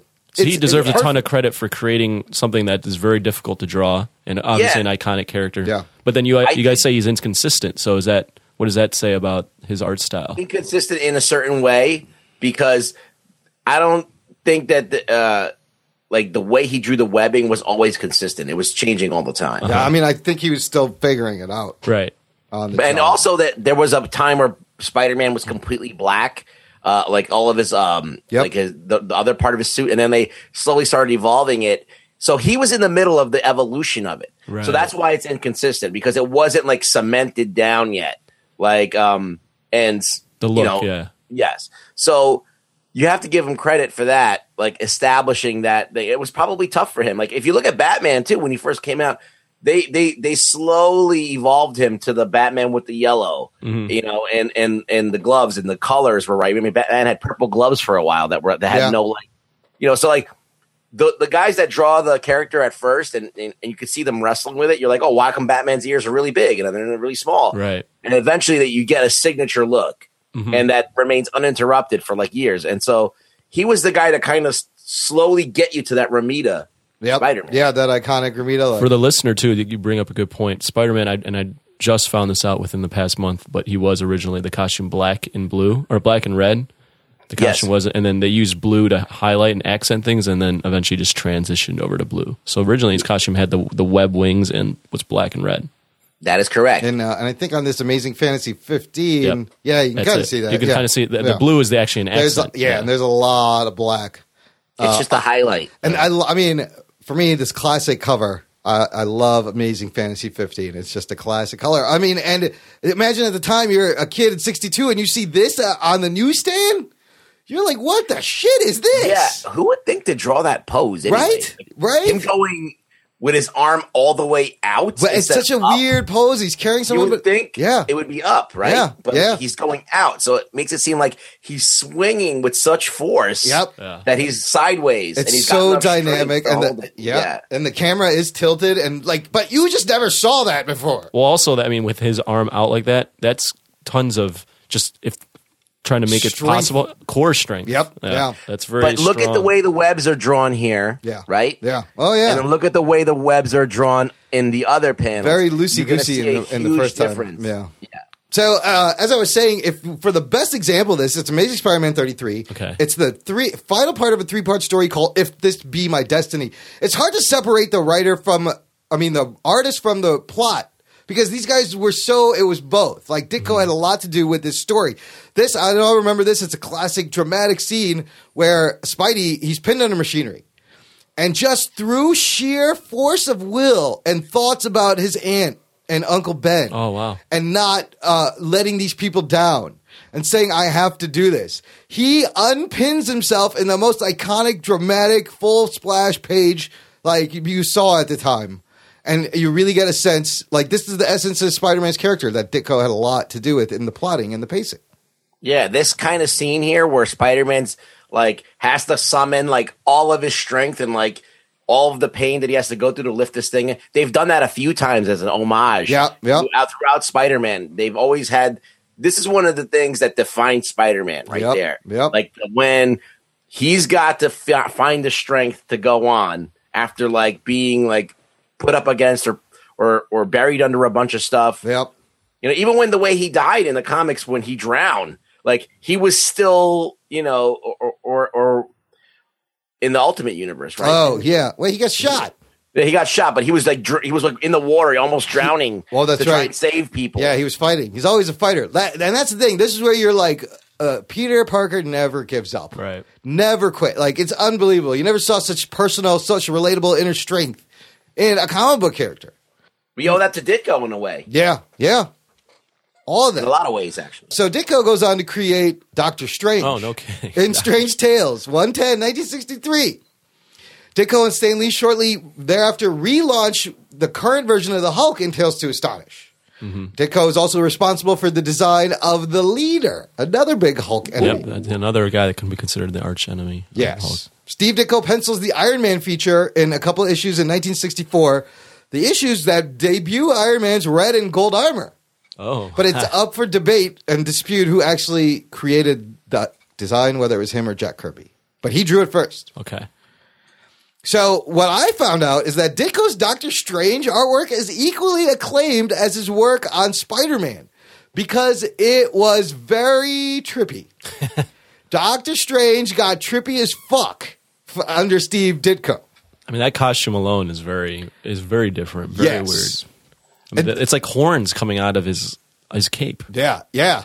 You know, yeah, the back, the, little back, uh, the back collar, flap. yeah. yeah. I mean, uh, he had mystical landscapes, psychede- psychedelic visuals. Uh, college kids at the time, they were convinced these people were on mushrooms that were doing the book. Probably. I was gonna say No! maybe. Ditko says that nobody was on drugs. really? Yeah, he's like I don't, I wasn't, and as far as I know, the writers weren't either. But they were just amazingly creative. Uh, this got they got they reached their ultimate peak of abstract. Stanley and Steve Ditko during a 17 issue story arc in Strange Tales in 1963 and 64 that introduced this cosmic character Eternity. This guy, and I will put a, a photo of this in the show notes. This guy personifies the universe, and he's just like a big silhouette made up of the cosmos. Like that is Yeah. fucking trippy as shit, dude. and, and you see this trend of like Steve Ditko drawing complicated shit. Yes, he like gets. complicated costumes. oh yeah, yeah, and he starts to get really surreal So and he's weird. he's almost the opposite of Alex Toth, where Toth uses the black, to, the, the negative, and all Yeah. that to to very simple figures, whereas this guy is obviously Ditko drawn tons of detail in, in his They- costumes. and his- all that yes, stuff. there's a lot of intricate line work. That's the make- last place that you want to put details in the costume because I you know. can draw the character a I million, know. million times. Well, I was, gonna- and I'm saying too, he makes it a pain in the ass for anyone that has to follow Yeah, him, huh? yeah. yeah. exactly. Uh, this one uh, historian, Bradford Wright, writes about this part of Steve Ditko's life as he contributed some of his most surrealistic work to the comic book and gave it a disorienting, hallucinogenic quality. Doctor Strange's adventures take place in bizarre worlds and twisting dimensions that resemble Salvador Dali paintings. He was inspired by beat culture and uh, Doctor Strange comic book. It predicted this the youth countercultures at the time their fascination with like Eastern mysticism and psychedelia. Like this was he was at the forefront. Like this was before that, and uh, he it, it was a weird niche like that. These readers found this Doctor Strange for it was like But- an uh, alternative book almost. Rug boy. Just think about that though. You have to draw like a universe that does not exist that's in between space and time. Like how the fuck? yeah, do you what do is that? What does that look? you like? could see too the influence Look at of, this. What of does this look Ditko's work in, in even the MCU. Yeah. So if you look at Ant Man, the movie that just came Yeah. out, they they would go to the quantum realm, which Yeah. is very heavily tied to Doctor Strange. looks and a that- lot like this. yeah, it shit was going very on. trippy in that part of the movie. Remember that? Yeah, and hopefully They- that's where they're gonna set like Doctor Yeah. Strange and stuff. They established that's what this looks like. So Yep. now every time I think about what a quantum realm or some mystical realm that I don't know exists, I always think about this type of shit where like it's things folding on top of each other, like Yeah. and things snaking through and Just all like- different yeah. geometric shapes. Like infinite kaleidoscopic like realities. Like it's cool, dude. It's trippy as fuck. Ah. Absolutely. Oh shit. Uh, so after four years on Spider-Man, Steve Ditko quit Spider-Man with issue 38. Quitter. I thought it was because, and I said this before, it was a disagreement over the true identity of Green Goblin.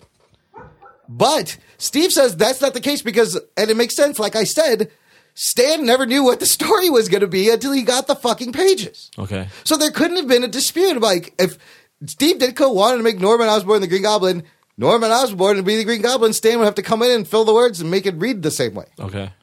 So Well, maybe maybe Stan didn't like that. That's what happened, and that's why they got pissed at. Well- Well, So Green Goblin, we didn't know who he was for a long time. no, Oh, okay. yeah, and like he he also dies in in his run too, or no, Right. that's Gil Kane's run. Sorry, Oh, okay. yeah, With his own glider. Yeah. Uh, but a- anyways, the the tension between Stan and Steve, creative differences, was just getting worse. Okay. They did not agree to go the same way. Uh, John Romita in two- 2010, John Romita Sr., who succeeded Steve Ditko, in 2010 actually gave a deposition recalling that Lee and Ditko ended up not being able to work together because they disagreed on almost everything cultural, social, historically, everything. They disagreed on characters, they disagreed on everything. That's not good. No. So uh, Ditko leaves, and they give him a friendly farewell in the bullpen bulletins, which is like the readers, the the letters page. Fantastic for number fifty two. Uh, I just think it's funny how after this like fucking mess of a relationship, how a company decides to deal with when somebody leaves. They pretty much said, Steve in sixty six. Steve recently told us he was leaving for personal reasons. After all these years, we're sorry to see him go. and We wish him talented guy success with his future endeavors. You know, no talk about Not no like fuck yourself. you're screwing the guy over. Basically, he felt like he was being screwed over and not given any. The the, the word to the we wish the talented guy. Yeah. Like what? What kind of a what how do you describe? Like how do you the, the talented? You're like we wish that the guy. most fucking condescending, Yeah, it's very shitty, condescending, Thank you, yeah, yeah. ever. So he goes back to Charlton Comics, where I mentioned before, page rates were low, but the artists got all the freedom. They owned the copyrights on their shit, on their characters, which is what all these guys want. All That's these all- guys can talk about. That's all they want. that a lot of artists broke off, right? Yes. Was it Image Comics eventually? Yes, that was the nineties, but this has No, I'm just happened saying, yeah, this several is- times. this is and- history repeating yeah, itself. And you'll see, we'll get to that. He works on Blue Beetle and The Question for a while for DC also, and he returns to Captain Atom. The question is a trippy as fuck character too. Okay, so keep that in mind because this gets weirder. I have not even get to the weird part yet. Uh, so he's also worked for writer Archie Goodwin. Archie Goodwin works with a lot of these guys, and Warren Publishing, creepy and eerie horror comics. Like I said before, another he's they give these guys a lot of work. So in 19, okay, this is going to be a lot of questions here. I'm going to try to do my best to answer this. This is where it gets really weird. In 1967, he gives his objectivist ideas expression. He was an objectivist. He believes in objectivism.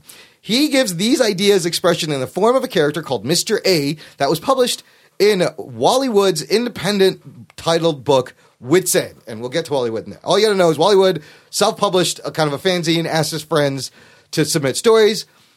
Steve says, Oh, this is a place I can do what I really want to do. And there's this character called Mr. A based on my objectivist uh, philosophy.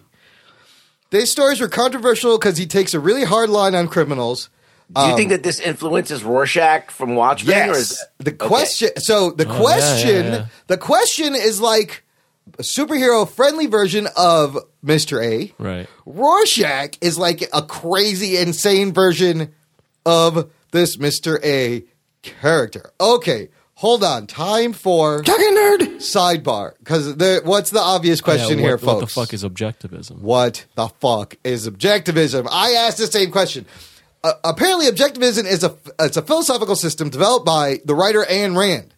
that she wrote about in her books, The Fountainhead and Atlas Shrugged. Some people may know this. She's kind of They're very long books. very long books and um in her words from actress shrugs this is there was a long paragraph on the wiki page i just grabbed the most concise version she says my philosophy in essence is the concept of man as a heroic being with his own happiness as the moral purpose of his life with productive achievement as his noblest activity and reason as his only absolute What the fuck does that mean? i'm though? not really sure I don't know what the fuck that means. uh, it's, I it think sounds that like a it- lot of words put together what do you Does think it, it means mean- rug boy I think that it means that um, if you're productive, that's w- what you do. Like you, you have to be doing something. yes and then that is your life. And then it's a, kind of like a uh, like a Zen thing. I I kind of I kind of agree. It's like to do to be happy, you got to do something. To do something is uh, you do something to make yourself happy. yeah, you got yeah, you got to do. s- But it, it's it's it's to kind of give people the idea that like to take yourself out of the equation. You're part of a bigger cog, and you have to fe- you, fi- you find your function and do it, and then you should be happy and doing produce that function. things that contribute to this big uh, It's like a- collective thing. It's like a Zen way to make people part of a machine. Basically, Ah, yeah.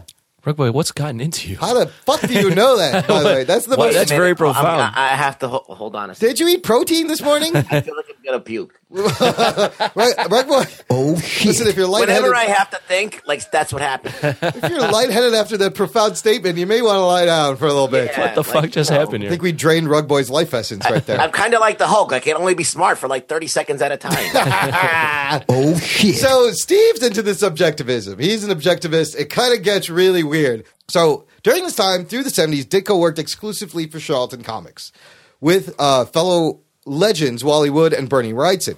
Ditko returns in, to DC 1975, creating the short-lived Shade the Changing Man.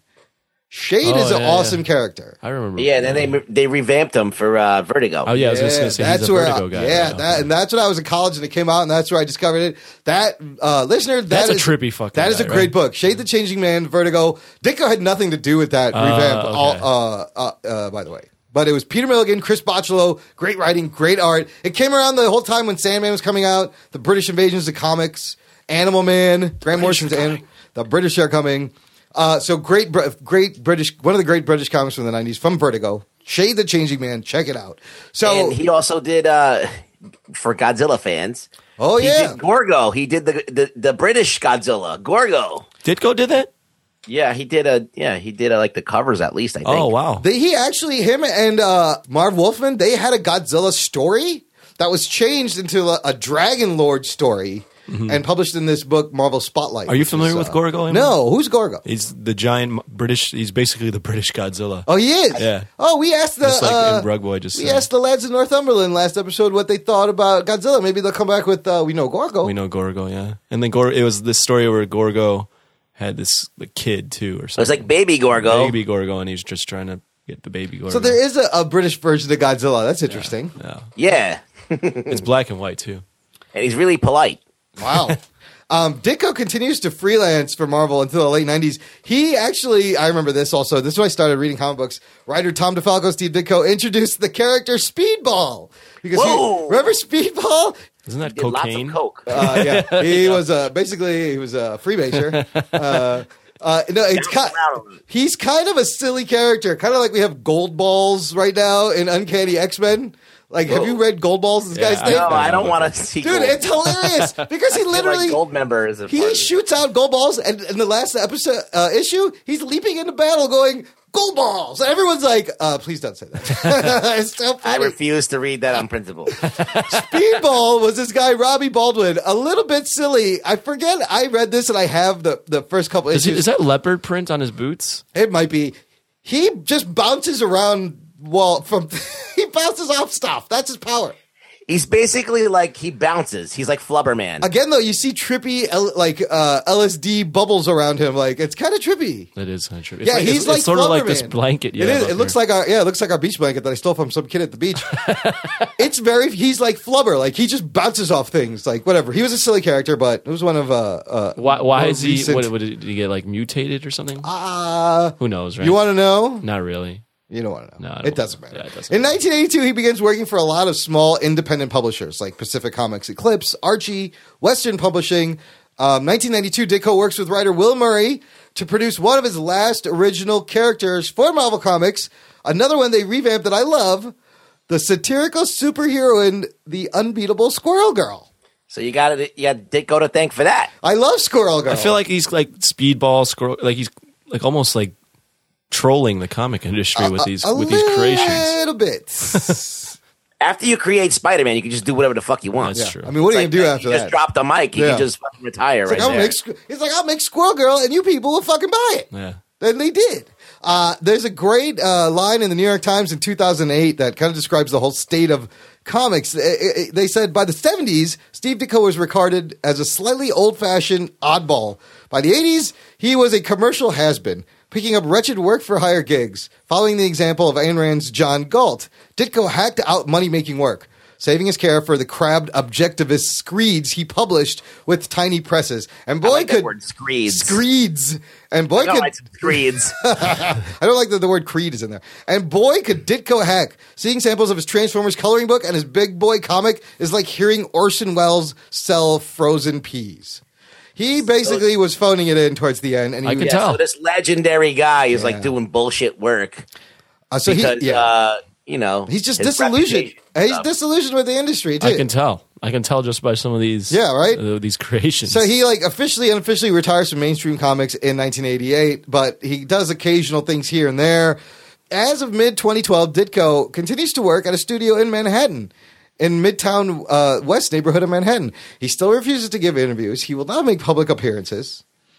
Uh, in 1969, the last thing he said, and he still he referenced this all the time. He says, "When I do a job, it's not my personality that I'm offering the readers, but my artwork. It's not what I'm like that counts. It's what I did and how well it was done. I produce a product, a comic art story. Steve Ditko is the brand name." He also said in 2012 that he had made no income on the four Spider-Man movies released to that time. That's a crime. That's a very that is a huge crime. Now for our pals in uh, maybe we can get this online. Our pals in uh, the UK, the BBC did a documentary about him in uh, 2007. okay. Jonathan Ross uh, hosted a one-hour documentary for BBC Four titled "In Search of Steve Ditko," and it covers his work at Marvel, DC, Charlton, and at Wally Wood's uh, independent book "Wits End," as well as some stuff about objectivism. Uh, it it sounds really cool. I kind of want to find this and watch it. Yeah, I like to see it, uh, but he's not in it.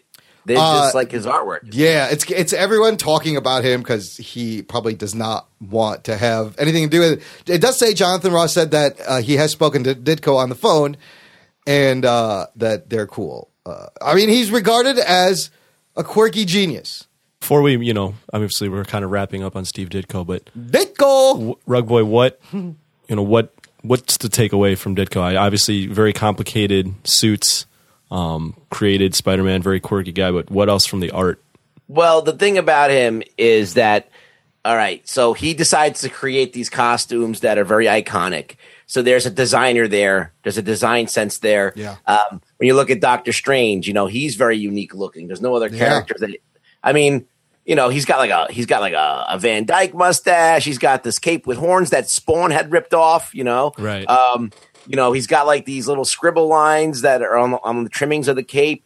You know he wasn't afraid to make things that were a little bit more weird to draw. Like you. You'd think if you were going to design a character, you want to go for simplicity, but Right. he kind of went. So it's just he was quirky. He did things that no one would do. So Very like quirky. Yeah. so like uh, that little edge to to his work, that little bit of a quirkiness, um, the fact that he had to invent like I mean I'm sure Jack Kirby did a lot you know to establish a lot of this shit, Mm-hmm. but you know he had his own twist on it. Is he does he use angles as well as like Gil Kane? I, I'm just looking No. at this now. I don't think No, he does. he does not. They're No, more it's all more s- straightforward. straightforward poses, Yeah, right? he was using like you know the straight box panels. Yeah. um, he wasn't doing a lot of dynamic stuff, but um, he was he was good in his own way. He's no, Like, so he's everybody's known got for a his particular quirky, style. quirky style, and Well, just think about the Very create creat- the creative, creativity in the design of say Doctor Octopus right, or a lizard or a Green Goblin. Like uh, like he's, he's just he's just a very creative guy. very Yeah, I- creative, weird guy. And per, like Spider Man would not be who he is today if it wasn't for Steve Ditko more than Stan Lee. Rug boy, what were you saying? I was just thinking, you know, he's just like even just the characters that are not in costume, even Yeah. they're very iconic. Like J. Jonah Jameson. Yeah. Like everything that he's done, it's like that's nobody's really deviated that far from from it. Mm-hmm. Like with the with the exception of John Romita, like changing the webbing a little bit and simplifying it, like he pretty much like locked all that shit down, like design wise. So he's got to get a lot of credit for being just a creative motherfucker and thinking of these things on his own. Yeah. Okay. He went out, he went against the grain, um, and uh, you know he had these like you know cast shadows and these things you know that were kind of like from the horror comics and all that weird comic stuff. So you get that little bit of a pulpiness to your work, okay. and that's what that's what he brings to the table. Uh, so in a nutshell, unique design, you know, quirkiness, and that pulpy look, you know, from the pulp comics that are in modern like mainstream comics, you know. Yeah, yeah. So you got all that, and you put it together, you get you know Ditko. Moving on, I think Rug Boy, this is probably one of your favorite guys coming Absolutely. up. Coming up next. The Jock and Nerd Podcast. Coming in at number seven, Mr. Frank Frazetta. Frank Frazetta. Have you heard of this guy? Have you? I've I've the name sounds familiar, You don't even know. Well, you have no. Once you see these, but I'm images- looking at these images, and he was born February 9th, 1928. Uh, died May 10th, 2010. No longer with us as well. Nope, nope. But uh, I'm looking at some of these images and just Let initial me- thoughts. It looks like a painting. Yes, I don't know. Now- uh, if that's- Well, you can't really just nail him down as just a painter. Yeah. right, right. but uh, yeah, his paintings are, are very, very famous, and they've uh, influenced a shitload of people. yeah. His this one's unique because uh, while the majority of his career is known for paintings, he's also noted for comic books, paperback covers. He did a lot: posters, record albums, and other media, fantasy and science fiction. Frank Frazetta, for people that don't know, is just the man at the muscle bound fantasy. The all- like he invented the style and the genre, pr- you know, pretty much like Being overly muscu- muscular. Yes, Conan. You think Conan, Yeah, yeah. you think Frank Frazetta. You, you- Conan and Death Dealer are probably his two most well-known paintings. You know, like the subjects of his paintings. Yeah. he did a series of Death Dealer, and he did you know a bunch of Conan covers. Um, and these are iconic images. You, you cannot burn; they burn their way into your skull. Like you can never forget them. Every and you'll start to see his influence in other stuff when you see his work. Yeah, it's very interesting. Uh, he has been he was inducted Will Eisner, Hall of Fame, Jack Kirby, 1995 and 1999, respectively. What's funny about Frazetta is his he removed one Z in his name. He spells his name with one Z because he said it looked too clumsy with that to have two Z's. It's got two T's, but only one Z. Hmm. People. That's interesting. Yeah, that's very interesting. Frank has said that he started drawing as soon as he could hold a pencil, much like these guys. I feel Very, like all these guys. all these guys. He was like a prodigy. Yeah. though. he was a child prodigy. yeah, his grandmother really encouraged uh, him in art. Um, like at two years old, she saw this, and at four, she bought his first piece of art from him. Wow. At four years old, dude. At age eight, he's attending the Brooklyn Academy of Fine Arts. Oh, so this really is a child pride. This is a child prodigy. It's the small art school run by this Italian art teacher, Michael Falanga. Falanga. just eight years later, age 16, he begins working in comic books. This guy is Yeah. just, you can't stop him. His first comic book work was inking uh, this eight page story called Snowman in this one shot Tally Ho Comics in 1944, published by old publishers that are not around anymore. Yeah, Soon- this is like Yeah. pre uh, uh, a lot of these uh, the the golden age stuff. Yeah. Oh, wow. Yeah, we're talking mid 40s here. He was drawing comics in every genre available very quickly westerns, fantasy, mystery, historical drama. He even did like funny animal comic books, uh, humor books. dude, that shit was amazing. Like, first of all, he could draw So versatile. in so many in Yeah. so many styles. Like Yeah. you would think that he was a Disney guy. Yeah. Mm-hmm. and Disney tried to get him. Yeah. and he was like, "Fuck Disney," he didn't want to do it. He was always like, he didn't want people to control him. So he uh he was like, "No to Disney." Mm-hmm. That is But, like, another trend. That's with these interesting. You guys. bring up him It's being control. versatile. Versatile. Yeah. I'm looking at this Buck Rogers cover. Yeah. And it's it looks way different than some of these paintings. It's a completely different other artist. Yeah. He could do anybody. That's he could, crazy. He could draw like anyone. So we talked about famous funnies, the America's first comic book in the fifties. He did a lot of Buck Rogers covers and stories for famous funnies. Uh, these covers gets the attention of cartoonist Al Cap. Okay, Frazetta gets a job working with Al Cap on the strip. Lil Abner. That was Thi- very famous. At Thi- the time, yeah, too. so this is kind of another nerd. little mini sidebar here. Lil Abner was the- the biggest fucking comic strip at the time. He ghosted. His name is not on these, but you No. can see in the women drawing, if you compare him to the women comic books, it's clearly Frank Frazetta. What's Lil Abner? Lil Abner? I've heard this name before. was a, b- a comic strip about muscular hillbillies and scantily clad women. This strip ran for 43 years. I'm just reading this. Yeah. Congratulations, Moonbeam, for taking a daily dip in a pool. And she's like, pools is full of water. Everybody they always have to avoid the, the stuff. I What don't, the I don't hell are underst- they saying? I'm not sure, but it's no one about. cares, but just look at those boobs. Yeah, look at those moves. It's about hillbillies. This fucking strip ran 43 years from 1934 through 1977, dude. It was read by 60 million people in 900 newspapers, 140 foreign papers, 28 countries. Frank Frazetta ghosted, ghost drew for Al Cap from 1954 to 1961 on Little Abner. No Like, wonder the country didn't progress all that is much. a They're hot- reading crap. They're reading this shit. you know what? Have comic strips really gotten any better since then? Come on. Oh That's shit. just wrong. Uh, but uh, th- this is a huge. Uh, I mean, this is a high-profile gig. But again, at the time, you notice these ghost gigs. Nobody gets fucking credit for anything. Yeah, there's a lot of ghost shit going on. But they they guys do it because they just want to draw. They love it. yeah, they want to meet their hero too. Yeah. They're like, all of a sudden, fucking some guy comes up to you and says, "You want to draw for me?" And you're like, "I can work with this motherfucker." Yeah. And you're like, And- "Oh, I'm gonna learn so much shit. I'm gonna Yeah. do it." There's, That is- a, there's yeah. a lot of feuds in, in hip hop because of ghost writing too. Yeah? yeah. Yeah, I can see that. Yeah. They cop a lot of shit too. Yeah. Yeah. Uh, Frank gets married in 1956 uh, to his wife Eleanor, and they have four kids. In 1961, after nine years on Little Abner, he returns to comic books.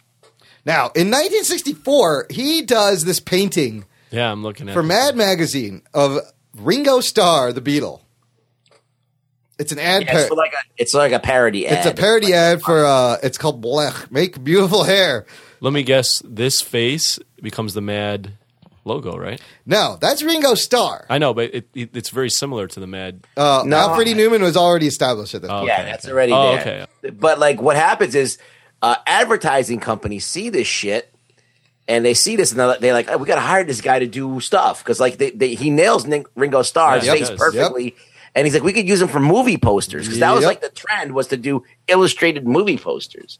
Yeah. Um, and so he starts doing movie posters and, and like a lot of co- like sex comedies and stuff like that. He would do the movie posters because he was known for drawing sexy chicks and caricature faces that were realistic. And this is a completely different direction than what you'd think he'd be going. Yeah. Uh, But but he was like a master of all different styles. No, he I'm could do seeing this now, everything. yeah. yeah. So, like specifically, it caught the eye of United Artists Studios, and his first movie poster he gets is for "What's New, Pussycat." Whoa, that's Tom good. Jones! Yeah, baby. Oh shit. Geek boner. I knew Rug Boy would get a geek boner for Tom Jones. Yeah. Uh, which was like a sex farce starring, uh, it was a Woody Allen movie with Peter Sellers. Now, he does this poster. He gets the equivalent of a yearly salary. He makes it in one afternoon painting this yeah, fucking he would poster. get like four grand or something He's like, like, that for each one. oh, why haven't I been doing this sooner? Uh, so throughout the late 60s through the late 70s, he does a bunch of movie posters because it's good money. right. Yeah, the money's great. Um, and he could draw in that style that really it it was really loose for him. Like he's naturally like I watch a, this documentary called Painting with Fire. Oh, about yeah, Frank I'm going to get Frazetta, to and I- that. Yep. and it's I a good suggest one. everybody watch it. Yeah. But you could talk about it in detail. But um, you know, he he talks about himself a lot, and he says at one point eh, he's talking about his cartoony style, that simple like sketchy cartoon. He's like, "That's me." Wow. That's me. Like, Oh, That's really this- him. This really, really tight stuff that you see with the figures. and Yeah. that- That's me working. Wow. This is me just playing. This is me naturally. Wow. So he was making shitloads of money Yeah. playing around. doing playing. Wow, what a, ama- a versatile, fucking prolific motherfucker. The, around this time is now where he starts to become the Frazetta that people know. He starts doing co- uh, painting covers for paperback adventure books, most notably Conan, Tarzan, John Carter series. But the How most- how difficult is it to switch from doing the inking like he was with Chuck Buck Rogers to painting like this? Is that that's It's totally just different? Completely It's different a discipline. completely Oh, wow. different medium. That is pen and ink, which he loved. Yeah. These are oil paintings and some watercolor, which is a completely totally different. set of tools, set of how you work with them, set of uh, everything. These paintings are small too, so you need amazing brush control. I mean, the drawing is in his paintings, but the brush control, like, so the first one he does, Conan the Adventurer, uh, is it, it's this is where he starts to get well known. He does a whole series of Conan books, and uh, his it's funny is he said the covers only kind of match the story inside. He never read any of the stories. Oh, there, I, mean, I have a note for that. Yeah, yeah. Let us tell us. All right. So first of all, um, you know, Conan has been around. Like it's like you know, the book has been around for like years and Yep, years and yep. years. So anyway, they put out a Frank Frazetta Conan cover, and the book sells like gangbusters, like it never sold before. Yep. It's like- uh, All of a sudden, it, it, like all of a sudden like, it eclipse any Conan. Like all of a sudden, Conan becomes popular. Yeah. like um, that's because of Frank Rosetta. Like that cover, like sucked so many people into buying that book, and um, so he's you know he's responsible because Conan was a book book, not a comic book. Yeah, it was a it was a novel, book, novel, like yeah. a regular book for that. well, he never he never read the book. He didn't think people read the book. yeah, they would tell him just They- paint shit, and yeah. then we'll find a book for it. Yeah, because he was convinced that people just bought the books based on the cover and probably didn't even read them. yeah. And he was they would probably just, like, right. call him up and go, "You got anything?" He's like, "Ah, "I'm working on a fucking thing." They're like, we'll, we'll just make a story for it. That's fine. this is how powerful, how many books his paintings moved. wow. They were just like, let's work it around. So during this time, he's doing a lot of commercial work, movie posters, book jackets, calendars, on a lot of different mediums. Like I said, oil, watercolor, ink, and pencil washes, ink washes, and pencil. Have you guys dabbled in doing like oil and Yes. what- you guys? Yes. Yeah. Absolutely. Oil You gotta try it. takes does not dry ever. like a month, it'll still. be You can go back and it's still wet, and you can work with it. It's crazy. Weird. It's a different way. He to likes work. that. He likes it to be I always. like it to be. Oh, shit. Oh, you're still wet painting. Let me move your paint around. Geek Boner. Push this uh, burnt sienna into my uh, uh, fuchsia. The Whoops. Jog I don't know what I'm talking about. Um, You got so excited. That you, you hit his thing. You're, you're, you basically like, it's still wet. I could work with this. Geek Boner. I'm good. Uh, so he's still doing a couple of uh, covers and stories again for Warren Publishing's eerie, creepy Vampirella. His Vampirella shit is the bomb, dude. He draws, he paints the hottest. vamp- Absolutely. Pull- can you pull some? hottest Vampirella you're gonna see? Vampirella. But to be noted, though, uh, he also did a lot of famous Oh, my like God. um, record covers, like the Yes. Molly Hatchet cover. Uh, is- uh, is yep, like- uh, and this was another uh, combination of the right time at the right artist. Heavy metal music was on the rise in the seventies. I can see this. Yeah. This is- His artwork is perfect for heavy metal. So he does covers for Nazareth, Molly Hatchet, Dust, and he, uh, in the late 2000s he did a Wolf Mother uh, album, which is uh, perfect. So now his his work's reaching a wider audience all of a sudden. Now in the early 80s, Frazetta would work with producer Ralph Bakshi. Listener, Who if did you've the listened- Spider-Man cartoon, Yeah, if yeah. you listen to our earlier shows, you know Ralph Bakshi worked on the 60s Spider-Man cartoon. Was kind of a uh, indie animator. you can hear about Ralph Bakshi in our history of Spider-Man Episode 16. Yep. Well, somewhere around there. Yeah, you'll find it. You'll find uh, And so him and Frank get together and they work on this film called Fire and Ice, released in 1983. It is a rotoscoped kind of realistic animation of Frank's work. Rotoscoping is just for the people who don't know. Yeah. It's like when they kind of film something and then they trace it. All right. Oh, okay. So like almost like if you know what motion capture is, like they use it to capture basically they, they shoot it with real people and then they trace around Mm-hmm. They it. pretty much draw over it. You've seen this. Disney uses this a lot. Every every big studio uses it a lot. Uh, Mark Allen Fishman in our Yeah, last he episode uses talked about it. how he uses it in comic books. It's So kind you of take pictures and then you, you and use it I, I as have a link to the trailer, listener, so you can click it. I'm renting it to show Anthony. You can kind of see that they filmed this, and the guy would, they would go back and they would uh, draw over it to get the motion and everything. I see it. Yeah, Yeah. I see. I definitely can see it. It's Uh, very realistic. Yeah, if you want to learn more about Rotoscope, I got a list of uh, Rotoscope movies, and it's everybody. Everybody did it. Everybody did it. You've seen it. You've seen it. It- you you want to know where you see it the where you everybody would know? uh, Yeah. If you watch He Man the in the cartoon, Oh, the He-Man is all beginning rotoscope. is all yeah. rotoscope. Yeah, the intro. That's right. punches the the, the thing. Yeah, yeah. That's that style Yep. was influenced. Fire and Ice was the predecessor to He Man. Yes. So without Hmm. Fire and Ice, there would be no He Man in the Masters of the Universe. what was the first Rotoscope? Uh, I remember Oh, Snow you know- White had it or something. No, you know Max Fleischer, Superman cartoons, invented the rotoscope. oh Because shit! the Max Fleischer, those cartoons were also rotoscoped way back then. I did not know that. Yeah. Anyways, in the 80s, Frank Frazetta creates a gallery. It's called Frazetta's Fantasy Corner in East Stroudsburg, Pennsylvania. Right, boy, have you ever been to this gallery? I wanted to go so many times while he was alive. Yeah. but it never it never happened. So uh, gallery- maybe one day I'll do it. Yeah, I, w- I- yeah, it, it's housed his work, and then he had works of other artists. Uh, and then actually, in 2009, Frazetta's Conan the Conqueror painting was the very first painting of his to be offered for sale, b- sold for a million dollars, Holy shit! which is amazing for like a guy who's current uh, painter. Yeah, that's fucking amazing. So, so now it gets a little uh, sad here in the end before Oh, no. it gets happier. Uh, but wait till the next one. Boy, that's a tragic one. Anyways, in later in Frazetta's life, uh, he was doing all this work while nearly dying because he had like an undiagnosed thyroid condition that he didn't really check on. Uh, he survived six strokes. Dude, this motherfucker got strokes like like every week. Every other week, uh, to the point where his He is like a cat. his right draw, his right side was paralyzed. He was right-handed. He taught himself how to draw with his left hand. that motherfucker. Oh shit. That's God determination. Damn, Frank Frazetta. This is all, by the way. Rugboy just mentioned this doc, and I believe a lot of this is in there. It's called Frazetta Painting with Fire, 2003 documentary. It's very well done. By I, the I'm way. gonna, I'm going to watch it. I'll have a link to the show notes where you can either purchase it or find out more about it.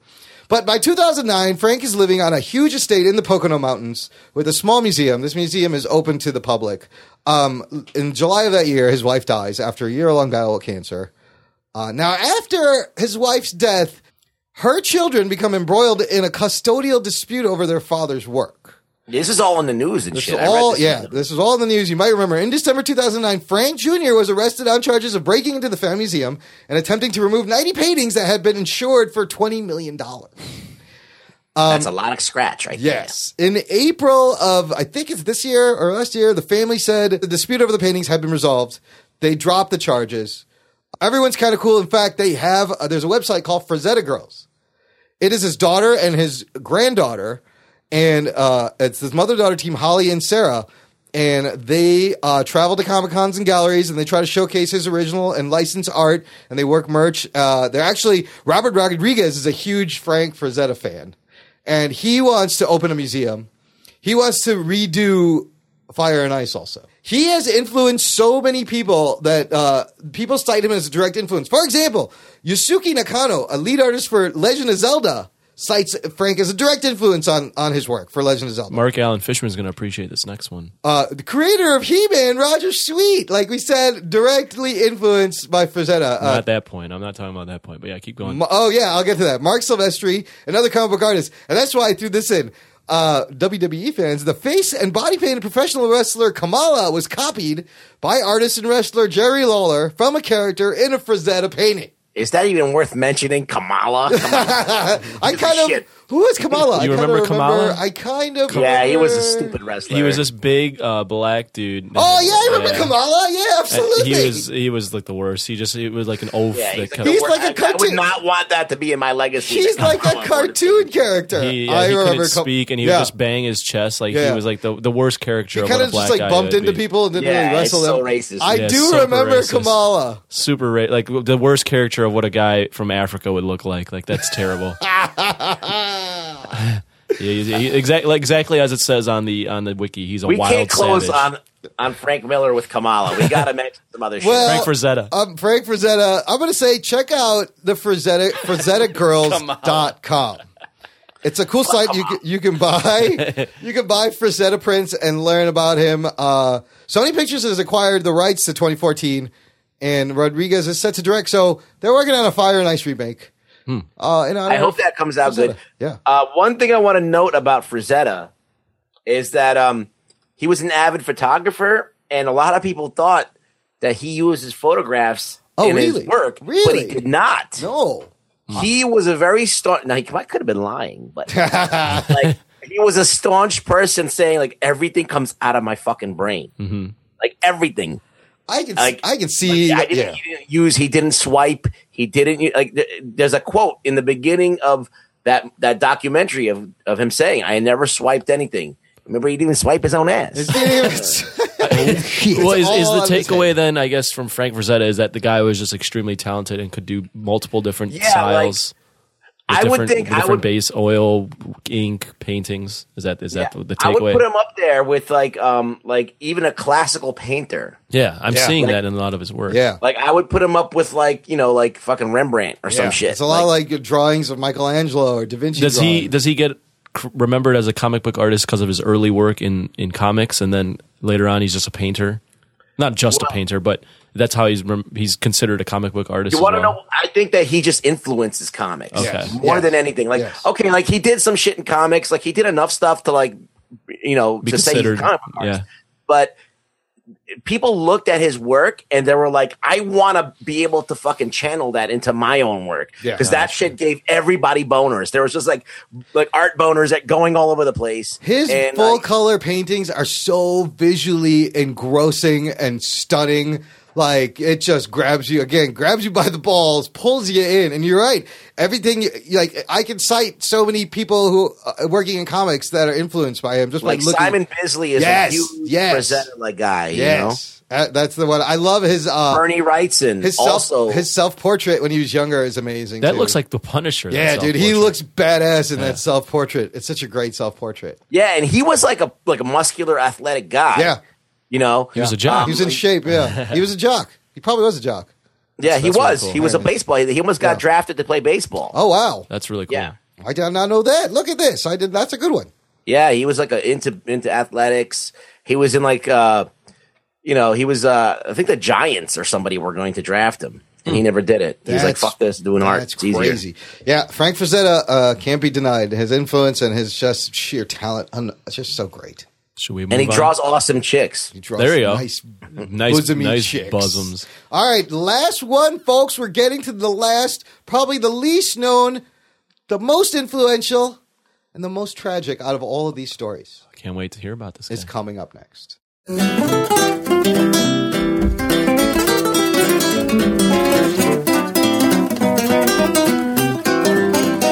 Talking nerd.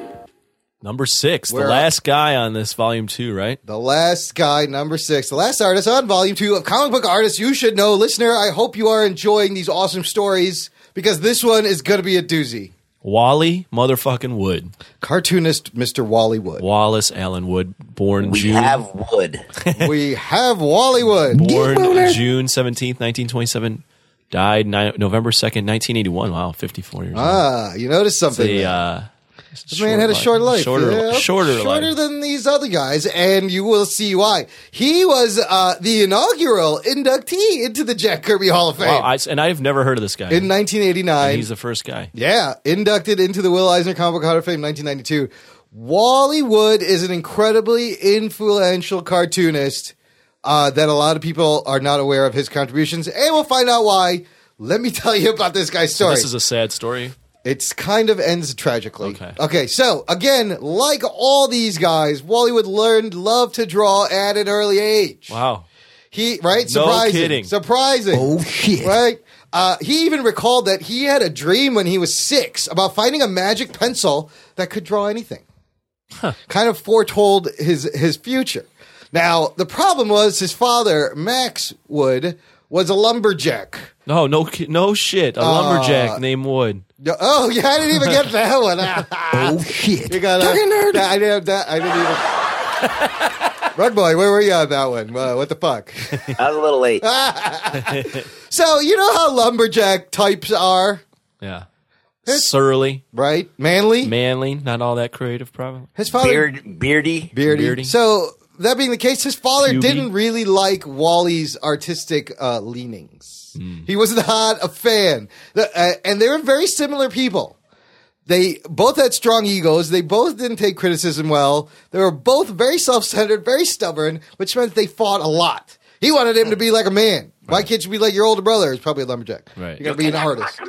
You can act like a man. but Wally was shy and introverted. And uh, this, uh, the the drawing was kind of his, his- his escape from this unstable, kind of crazy childhood. Uh, it was a very chaotic childhood. They moved around a lot. The drawing and art was one thing he could control. Now this it, it will be a running theme throughout Wally Wood's life is control. Okay. Okay. His mother, however, was the creative half of the family. She encouraged his drawing talent. He studied and copied his cartoonist idols. Uh, guys that a lot of these guys have talked about Roy Crane, Hal Foster, Will Eisner, Milton Caniff, Alex Raymond. He graduates, Wally Wood graduates high school in 1944, joins the Merchant Marine at about the end of World War II. After his discharge there, he joins the paratroopers for a couple of years, attends Minneapolis School of Art for one year. He moves to New York with his mother and brother. He works as a busboy. He and he's hustling his portfolio all over Manhattan. He's kind of jumping around. He just wants to draw. Okay.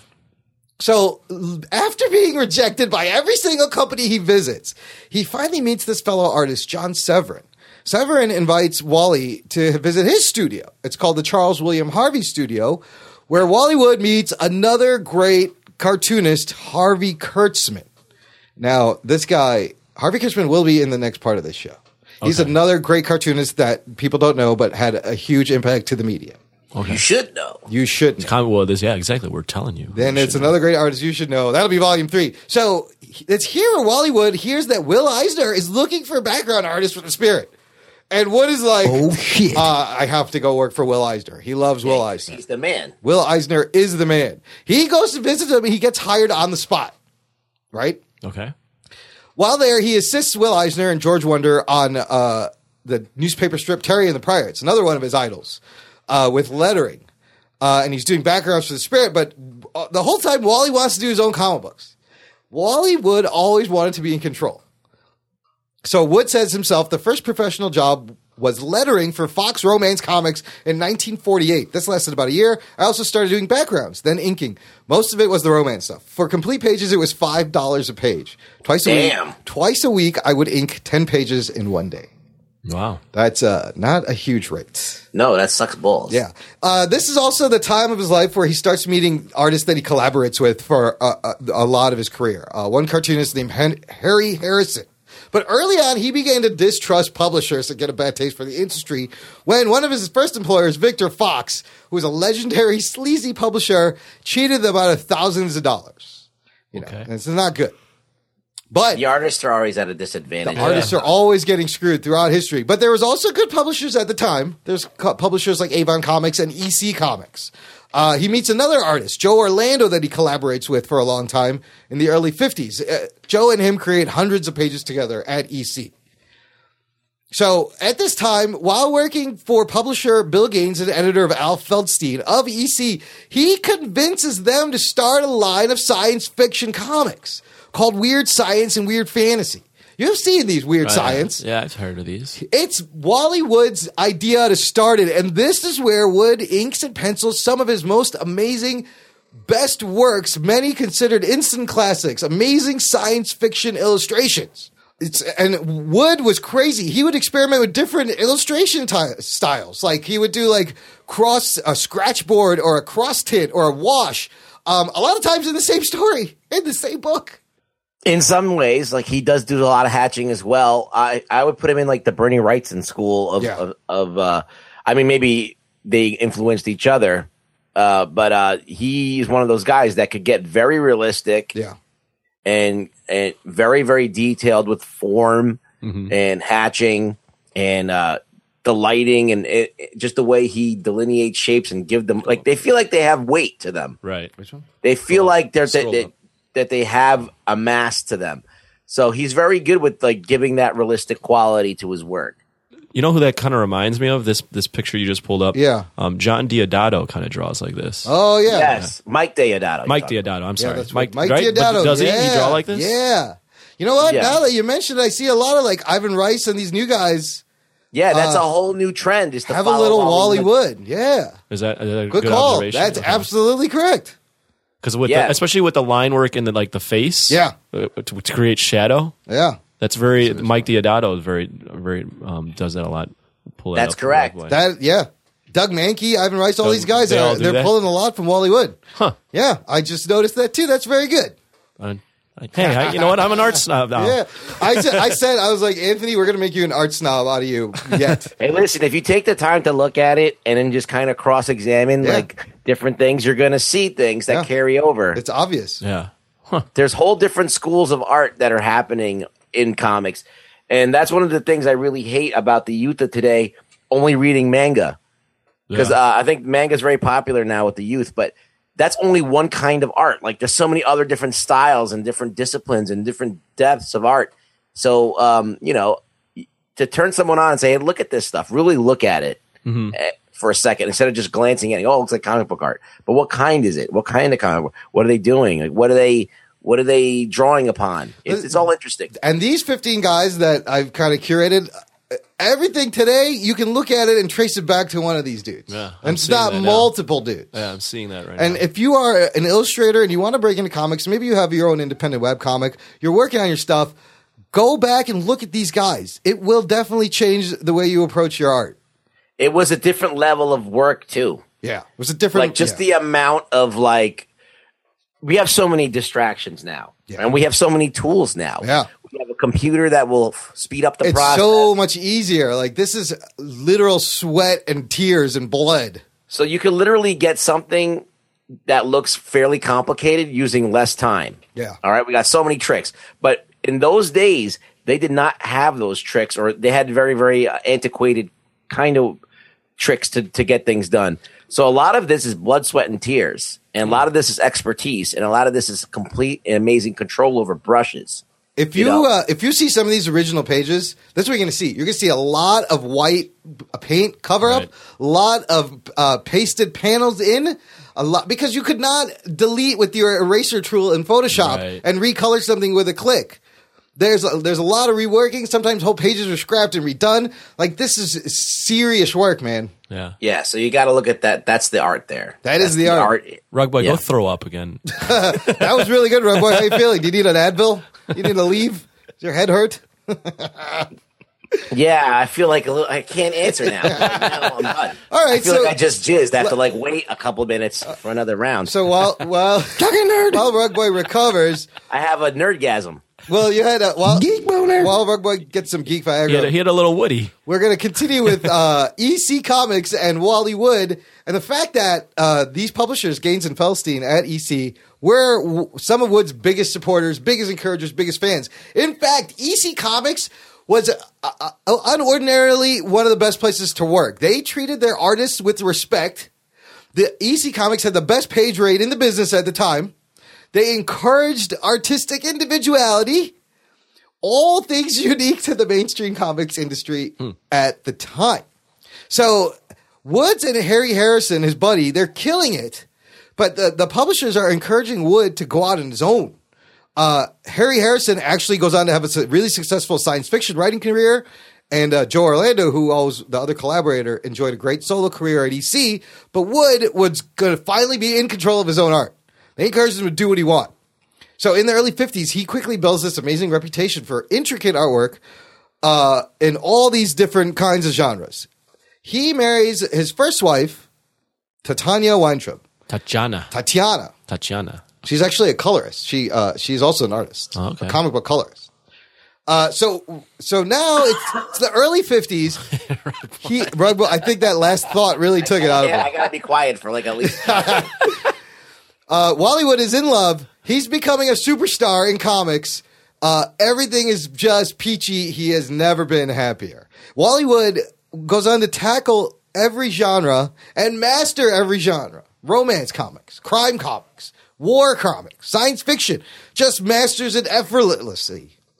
In 1952, cartoonist Harvey Kurtzman launches Mad Okay. as a four color comic book and wants the Mad that we're all familiar with? Yep, he wants Wally Wood to be his first lead artist. Basically, Wood's ability to mimic any artist was perfect for Harvey Kurtzman's parodies and send ups of comic book superheroes and strips. Okay. So you know how Mad does it with the movies? Yeah. Early on, they were doing the same thing with comic book strips. So all now Wally Wood is drawing. He's drawing exactly like his idols and making fun of those books. And Mad is a hit.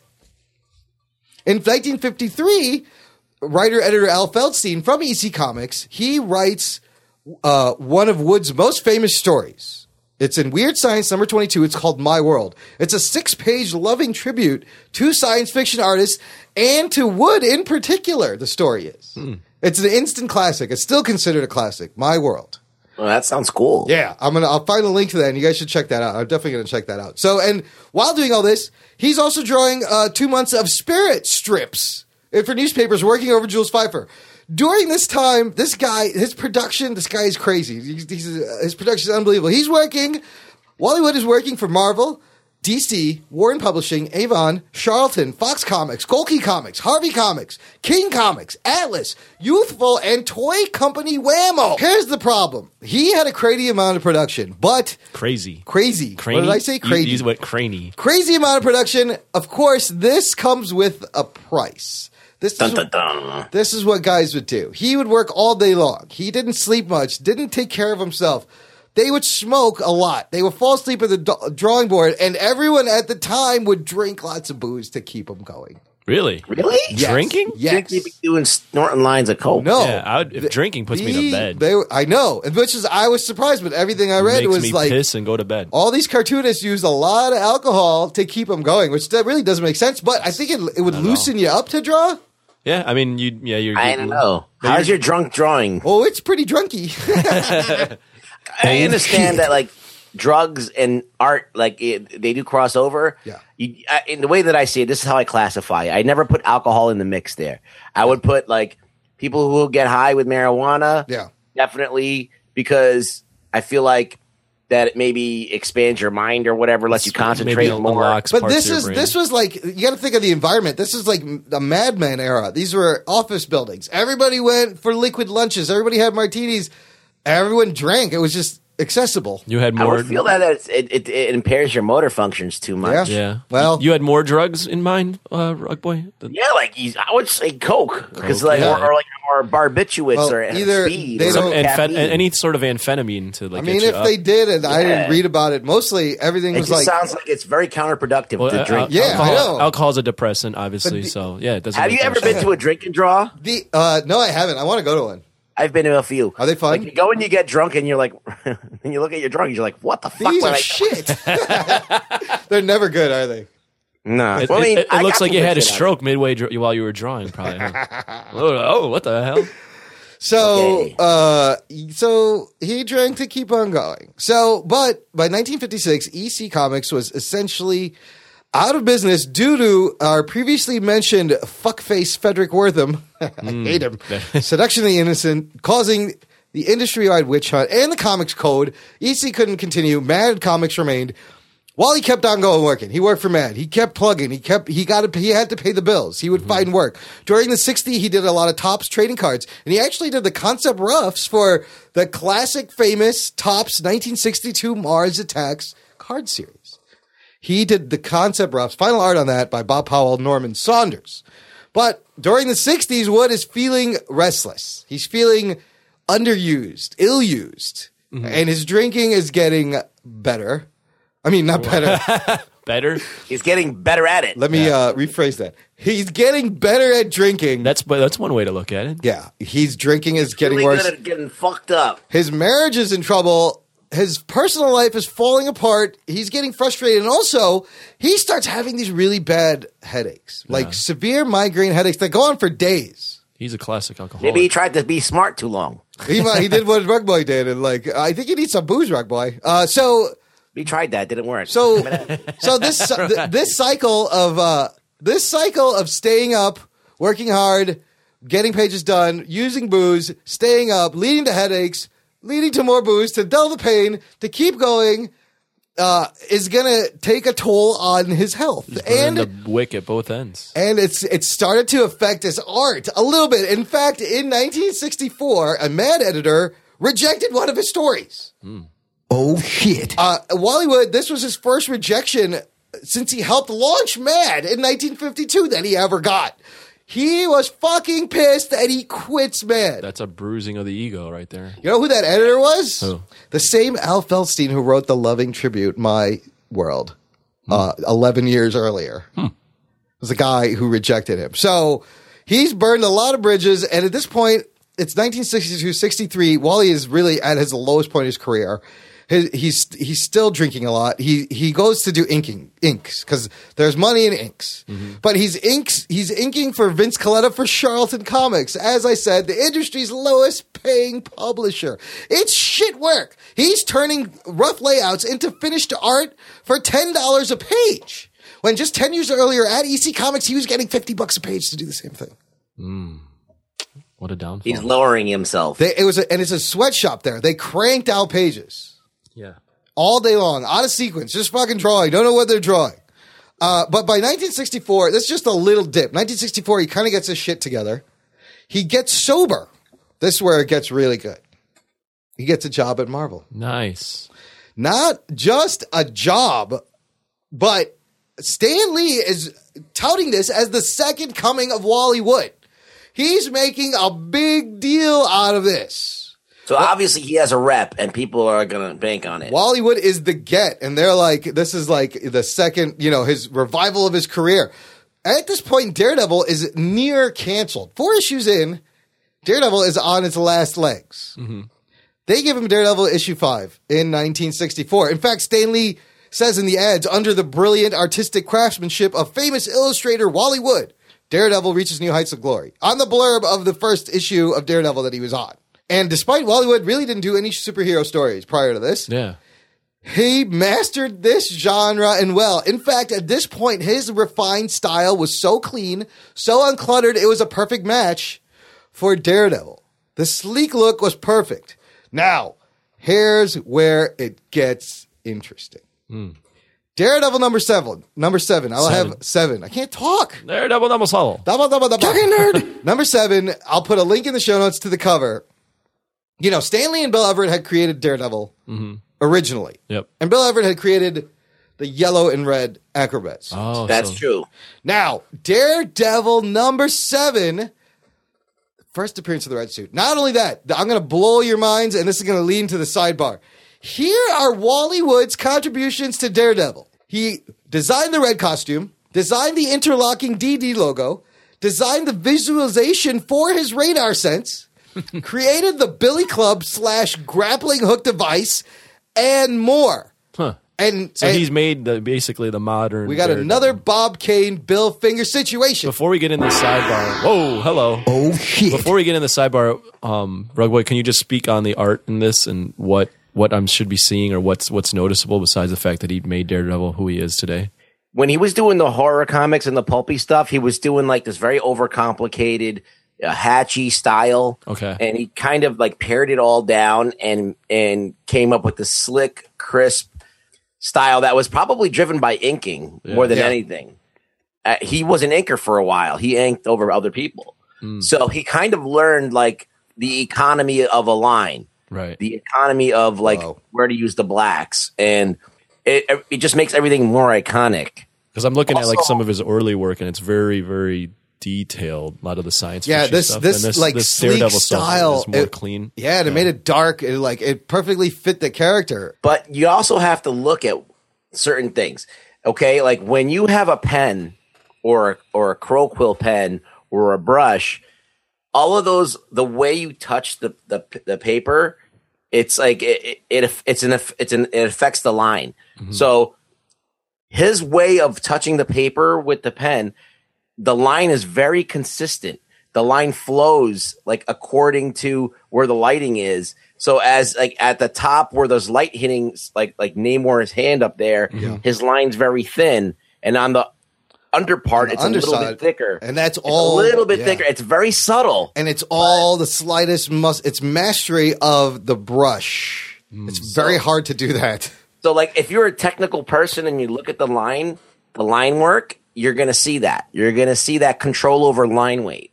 So that's what Wally Woods um there was a rumors going around. People used to say he could draw a perfect circle. Mm-hmm. You know, but he could draw a perfectly straight horizontal and a perfectly straight That's um, crazy. He probably vertical could. line without a ruler. So he has very good control over Yeah, his, just his super strokes. control over everything. and a lot of these guys, it's just this born innate sense. Yeah.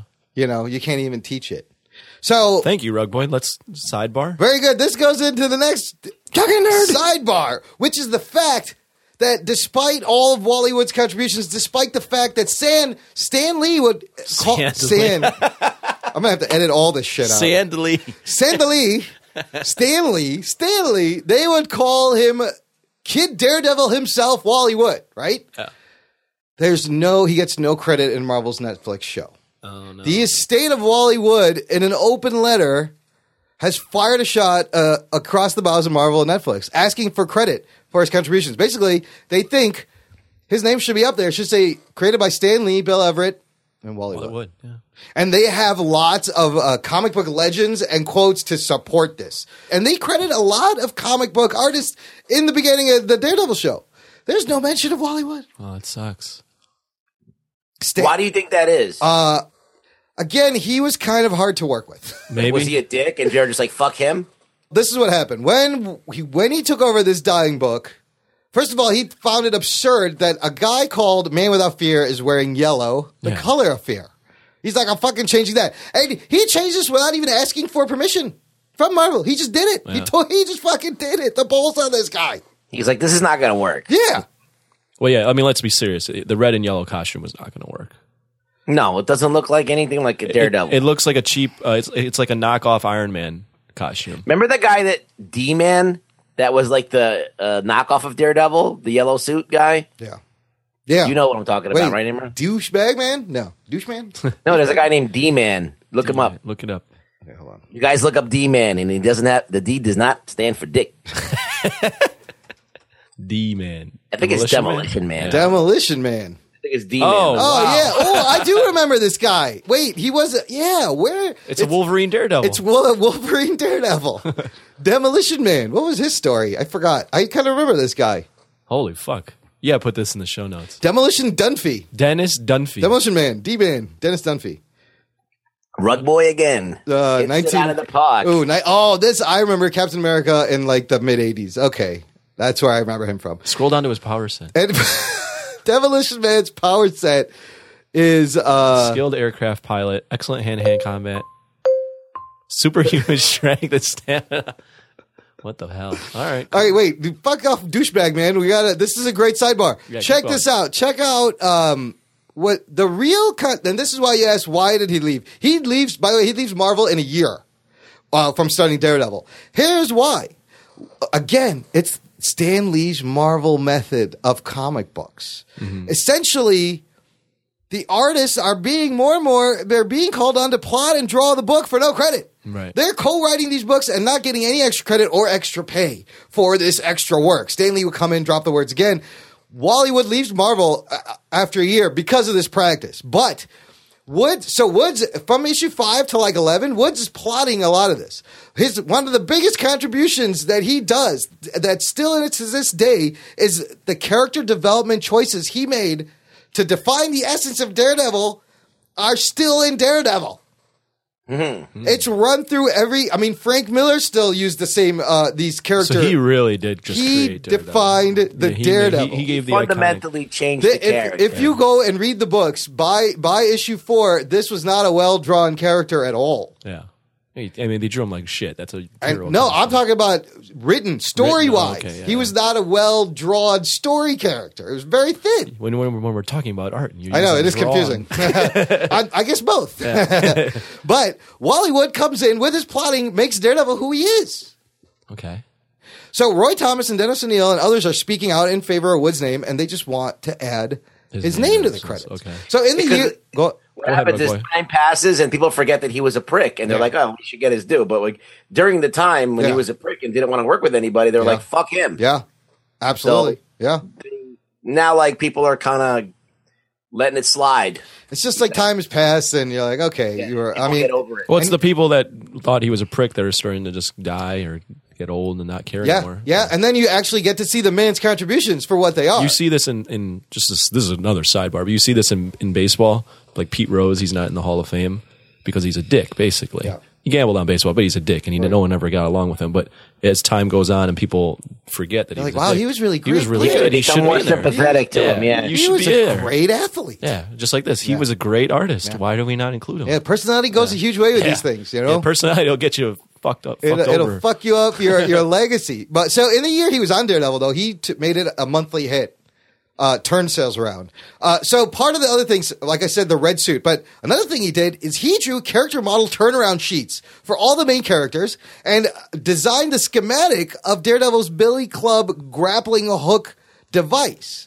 Now, no other such character design model sheets are known to have been produced for any Marvel character by any other creator in the 60s What during is this a, time. a character design model sheet? Basically, it's uh like uh it's like a bible of how to draw the it character. show, it's a style Oh. And sheet. It It's- shows like the blueprints and the inner workings of things and how things work. Shows you like, every- how does how does his Billy Club come apart? Yes. And How does it Oh. actually work? Like nobody gave a shit. You just like, like We he just did it. He literally Make the designed magic work. schematics for a fake fictional device that you know Oh, I see how what it you're saying. actually works. But he also It's the Oh, the- schematic. So yeah, it's schematic. Yeah, the model sheet is also you draw the character front, back, right, left. This is what you refer to when the next guy would get the book. Be like, here's what these guys should look like. Like, Nope. Mm-hmm. what it looks like. that's from the stuff back. that they do in movies now. Yeah. When they make a movie, they draw the shit out of everything. They And- have to like yeah. draw everything that you you might not even notice this thing for but they have cartoons, schematics yeah, a and lot things. for Yeah. animations. But uh, surprisingly, at the time, nobody did this in comic books. Wally Wood is the first motherfucker who's like, "Here's how everything should look from now on.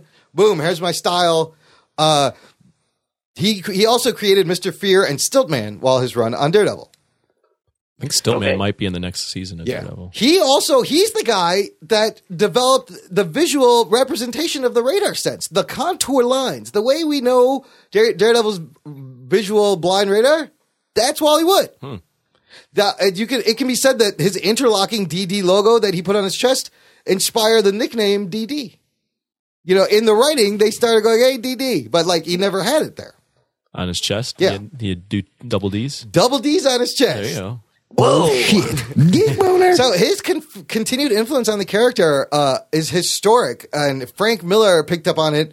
Um, his last return to Marvel, he actually inked over Frank Miller on Daredevil 164. Okay. was a historic return to that. So the, the basic afterwards. point is that he he he created, leaves issue 11, comes Daredevil. back issue 164 for his li- like He that's created crazy. what we all know as Yes. Daredevil at this yes. time. Yes, Yeah. the iconic- red costume, Right. everything. Yeah, it is. That's Wood. He should get credit. Okay. End of sidebar. Back to Wood. So in 1964, Marvel has three superstar artists Jack Kirby, Steve Ditko, Wally Wood. Stan Lee's Marvel method was starting to wear thin on all of them. So this is the time where, again, they realize they're co-writing it, no credit, they want more control. Wally Wood leaves. Soon after, Ditko leaves Marvel. Soon after, the great Jack the King Kirby leaves Marvel. It's a big exodus. They all want to do their own stuff. Wally Wood is the first of them to to get his own creator own stuff, to beat them all to a punch. In 1965, with writer Len Brown, they create Thunder Agents for Tower Comics. There was um in the reboot in 2011, the New 52 reboot, DC has a series, and then IDW actually has the properties now, and they're going to continue to do it. But Thunder Agents, and I'll, I'll show you where it gets into play. They do Thunder Agents, another series called Dynamo, and others between 65 and 69. So for this in Tower Comics now, after leaving Marvel, he plotted, drew, and wrote most of the stories. And he got his buddies from EC Comics jobs. Wally Wood is loving this because now he's kind of become the Stan Lee at Tower Comics. He's calling the shots. He has the control. So he does a lot of his most striking work of his career during this time, and his wife Titania is coloring on Thunder Agents also. Okay. I got another quirky sidebar. Hold on. Talking nerd. Sidebar. During this time, has anybody heard of this thing? This is really weird. Uh, it's called the Disneyland Memorial Orgy Poster. I have never heard of it. legend- and I just I'm looking at it now Thi- and it's yeah. fucked up shit. Okay, so first of all, Rugboy. So wait, is this an actual Disneyland? uh, well, Disney let me Plus? explain what it is. Rugboy, I want you to describe portions of this illustration. Link will be in the show notes, listener, jockador.com I slash really 30. don't know if I can do this without popping a rod. right? myself. Uh, it's all sorts of Geek boner. so in there's a, a magazine, an underground magazine called The Realist. Uh, it was a pioneering underground magazine intended as a grown-up version of Mad Magazine, actually published out of the same office. a grown-up version of Mad Magazine. Yeah, they're It's like trying just to. pornographic, basically. That's pretty much adult rated. So in 1967, Wood uncredit uncredited illustrates this poster called Disneyland Memorial Orgy poster. The poster, I'll read this from Wikipedia, depicts a number of copyrighted Disney characters in various unsavory activities, including sex acts and drug use, with huge dollar signs radiating from Cinderella's castle. Wood himself, as late as 1981 s- when asked who did that drawing, said only, I'd rather not say anything about that. It was the most pirated drawing in history. Everyone was printing copies of that. I understood some people got busted for selling it.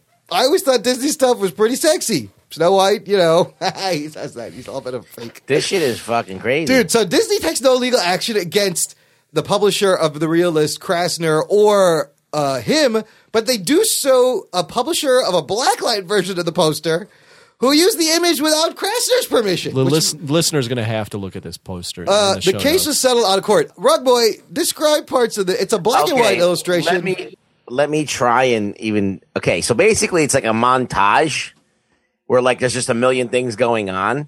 You got Pluto taking a piss on uh, Mickey Mouse's face. yes.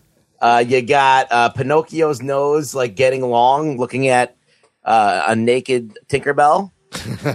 you got uh, Huey, Dewey, and Louie looking up the uh, Donald Duck's girlfriend's uh, dress. What is that dwarf doing to Snow White in the front They're- there? Oh, The dwarves are running a train on Snow White. I think so. Is that all? and Oh um, shit.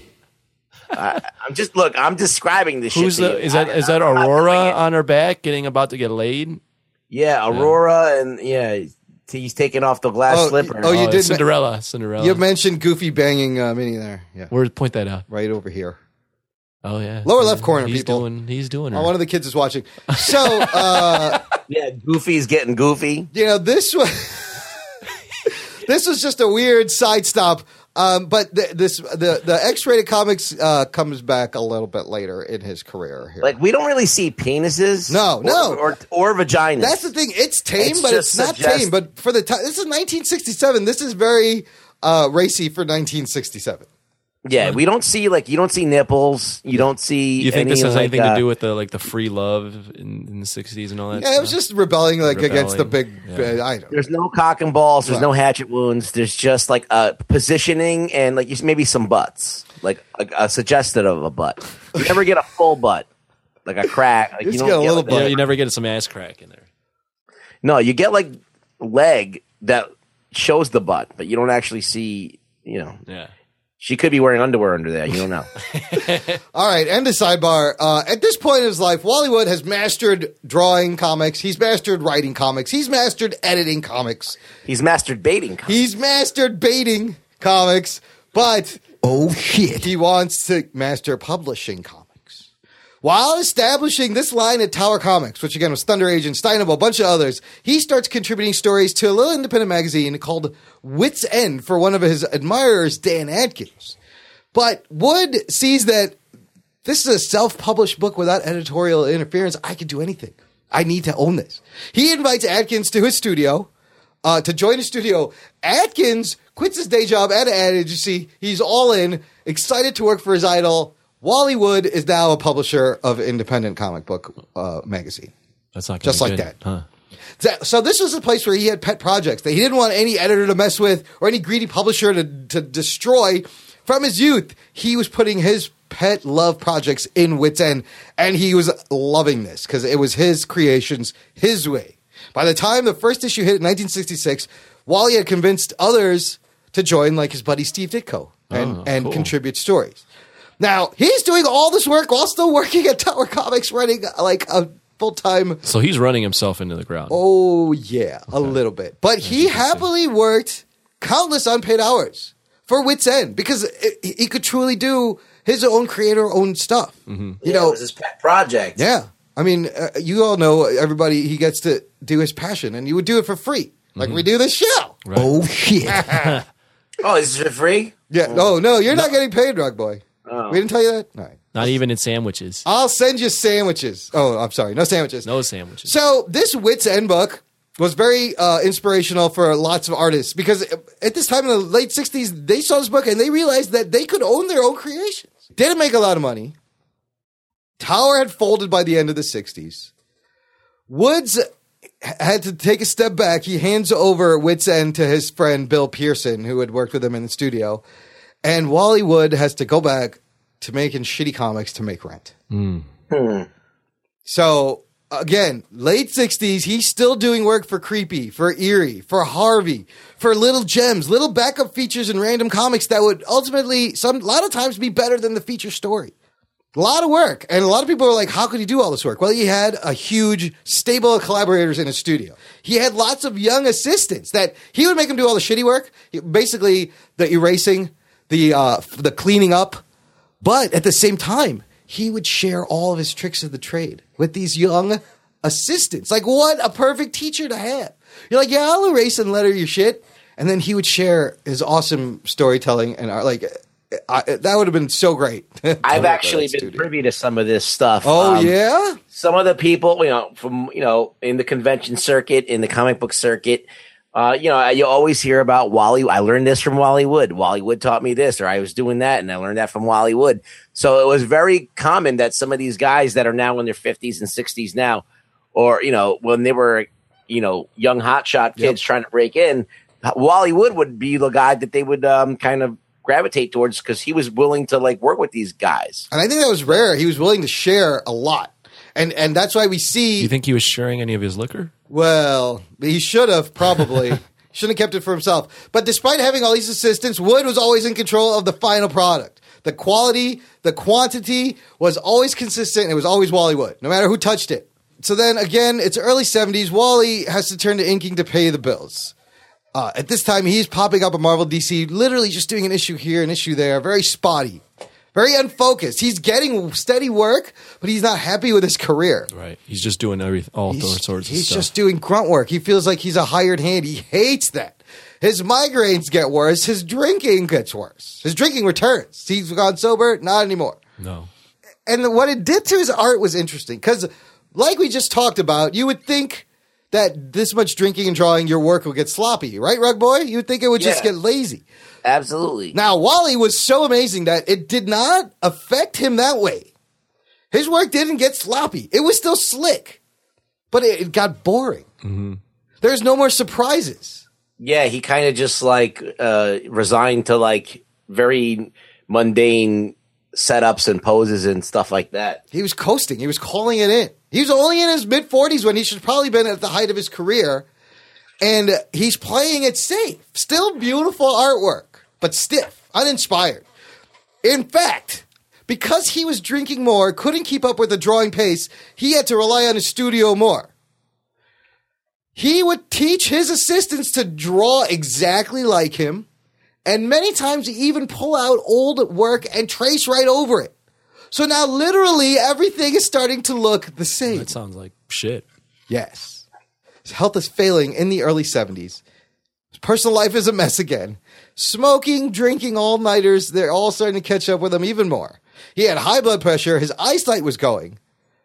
As his health faded, he felt more and more that he was just a hired hand in an industry he no longer respected. Yeah, like he started doing like porn. Yes. Really? At this time, he is so fed up with mainstream publishers, he starts drawing hardcore X rated comics for a notorious Darling. sex paper called a Screw. Geek boner. And uh, there's a bunch of various spin offs. Pull up some of these Husk rated comics. So Wood enjoyed it. yeah. Why?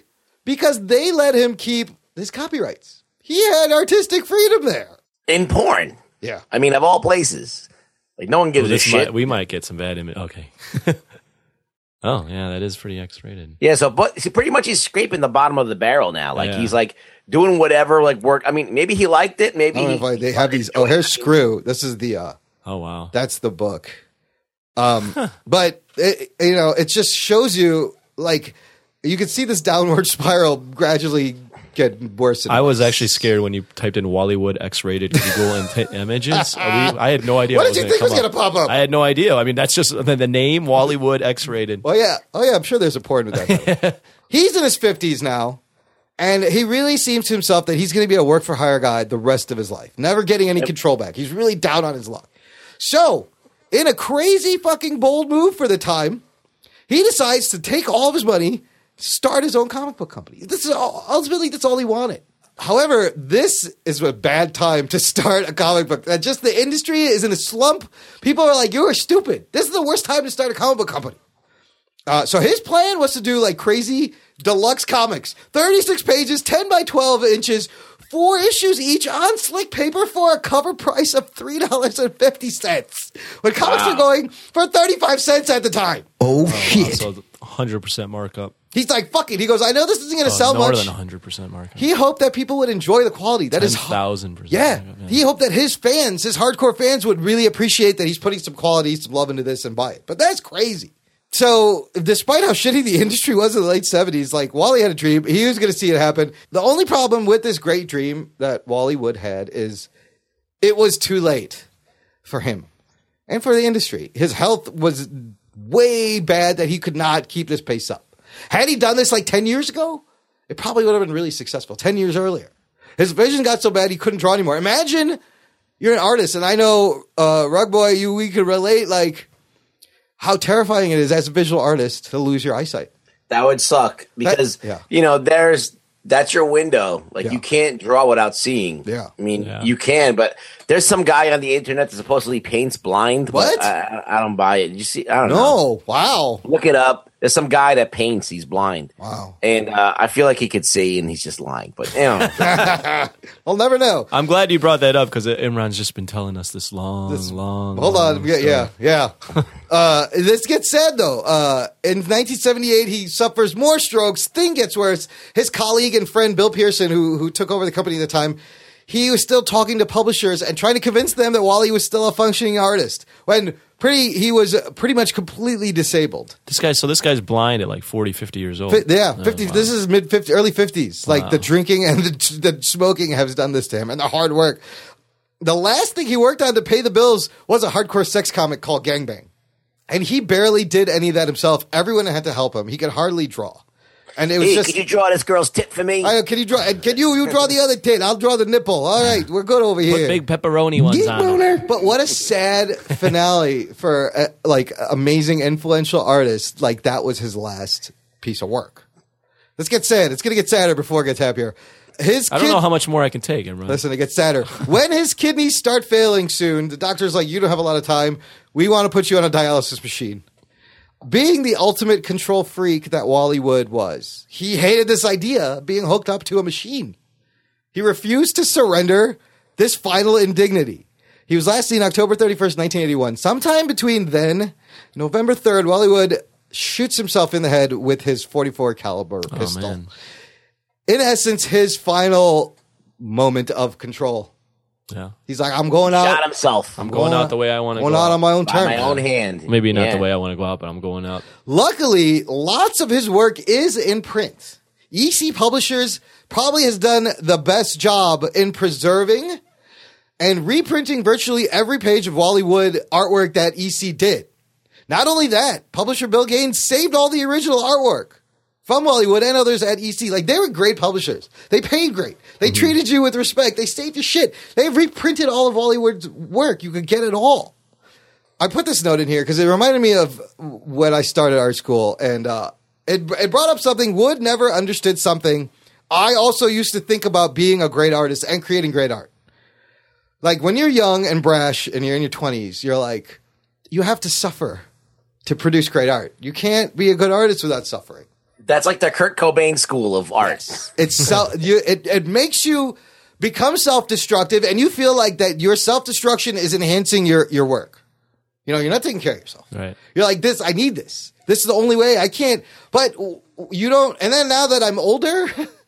You don't realize that you don't have to be self destructive. There are many examples of amazing artists who have lived happy. It's the balance, the Right. work and art and life balance. Happy lives gone for decades, done great work.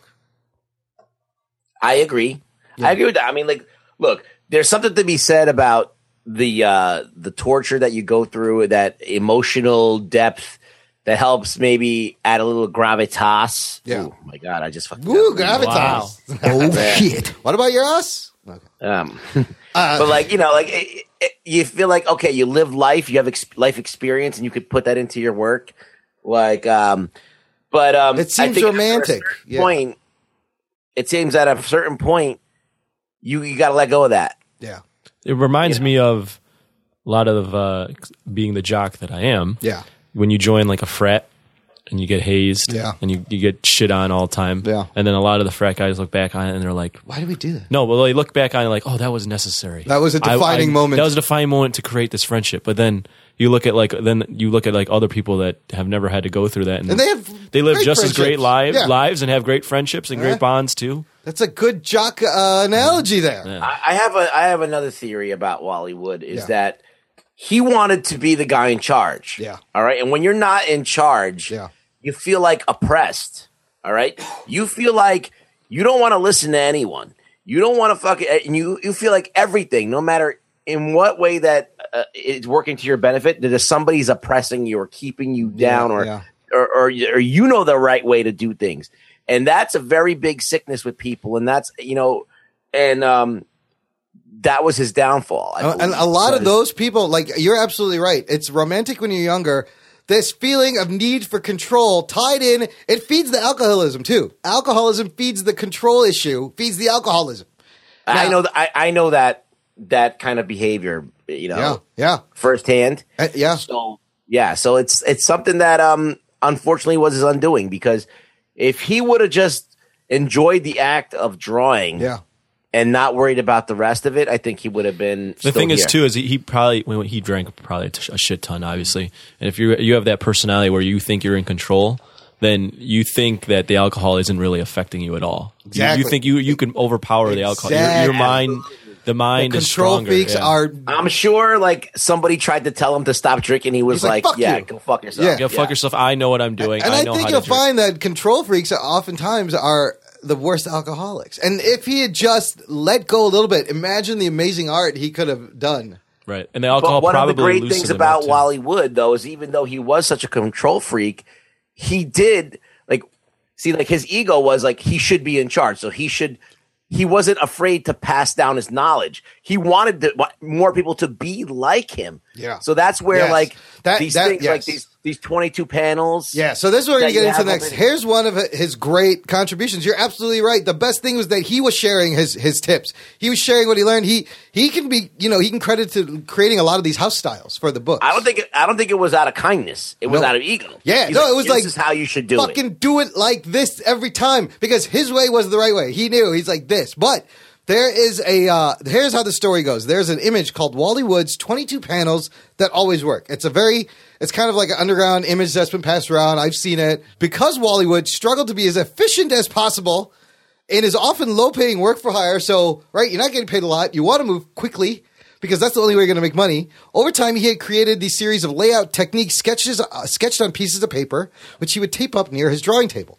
They were visual notes, kind of, collected on three pages. And they reminded Wood and some of his assistants of the various layouts and compositional techniques to keep his pages dynamic and interesting. Do you have a link to this? You'll have a link to this in the show notes. Yeah, I'll put this image and a link to Because you don't, this you in don't the have show to go notes. over the, the whole. Yeah. Well, basically it's like so this uh it's a 3 page 24 22 panel image of every awesome panel and how to use it in comics for uh, general dialogue, kind of like boring things and different shots, close-ups, you know, big head, extreme close-up, the two shot uh and It's the- one of these things that probably influenced like these how to draw books. yeah. Right. How to draw comics books. Again, the Casablanca of comic books. Like everything that you guys use as the language that comic books writers, artists use is right here. He's telling you, look, you could frame it. You could have no borders. You could have a silhouette in the distance.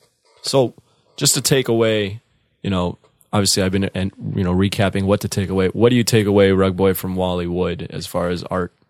Well, the thing is is that he really analyzed comics. He really analyzed what he was doing and he was actually uh you know, more of like a I, I I can't tell you how many times I've heard of his influence. Mm-hmm. So I think that not only is he an amazing artist, like we haven't heard of him a lot because his superhero stuff is like sporadic, but um, if you And look been at kinda his pushed artwork, he was a aside, yeah. master. So, but his influence, the fact that he would go and go, no, this is how you do this. Yeah. Do it this way. And uh, here's my method to draw a line. Here's my method to draw a circle. Like, this is how you do this. And then all of a sudden, you have people down the line passing this information down to other artists. Um, he was a big influence. Yeah, because that- yeah. it wa- his persona was the influence. That legacy and that information still is passed down to this day. Like it's, uh, There's a ton, he has a ton of influence, but we don't hear about him because he never was on a, a big. he Marvel- didn't really do a lot of superhero and, comic and books. he doesn't really get any credit for the Yeah. Daredevil. yeah, and he, di- he died young. He died young. dick. So Yeah. you know, Again, like, same thing. Hard to work with. And now people are like, wow, he did a lot for comics. but that, but the whole Daredevil thing blew my mind. I was like, he really needs to be credited on that show. yeah, that was one of the main things that you know people know about him from the news and stuff, like mainstream shit. So to recap, because we, we that's the last. That's number guy. six, folks. So we had ten. Number We 10. had Gil Kane. Nine, Alex Toth. Eight, Steve Ditko. Seven, Frank Frazetta, and then six, Wally Wood. Wally Wood. I got one more bit about the comic book ages, and then we're gonna wrap this shit up. What do you guys think? I think that's a great idea. Okay.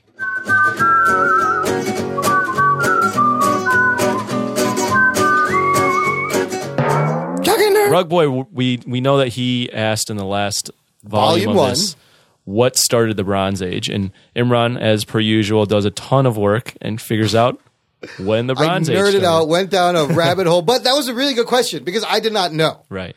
Uh, so real quick, Golden Age starts debut of Superman, Action Comics, 1938. Everybody knows. Yes. Yes. Golden Age kind of ends again with before mentioned Frederick Wortham, Seduction of the Innocent, Comic Code kind of kills that, and that leads to the Silver Age in 1956, which begins with the publication of Showcase Number Four, which introduces the modern version of the Flash Okay. there's two there's two notes to where the Silver Age ends.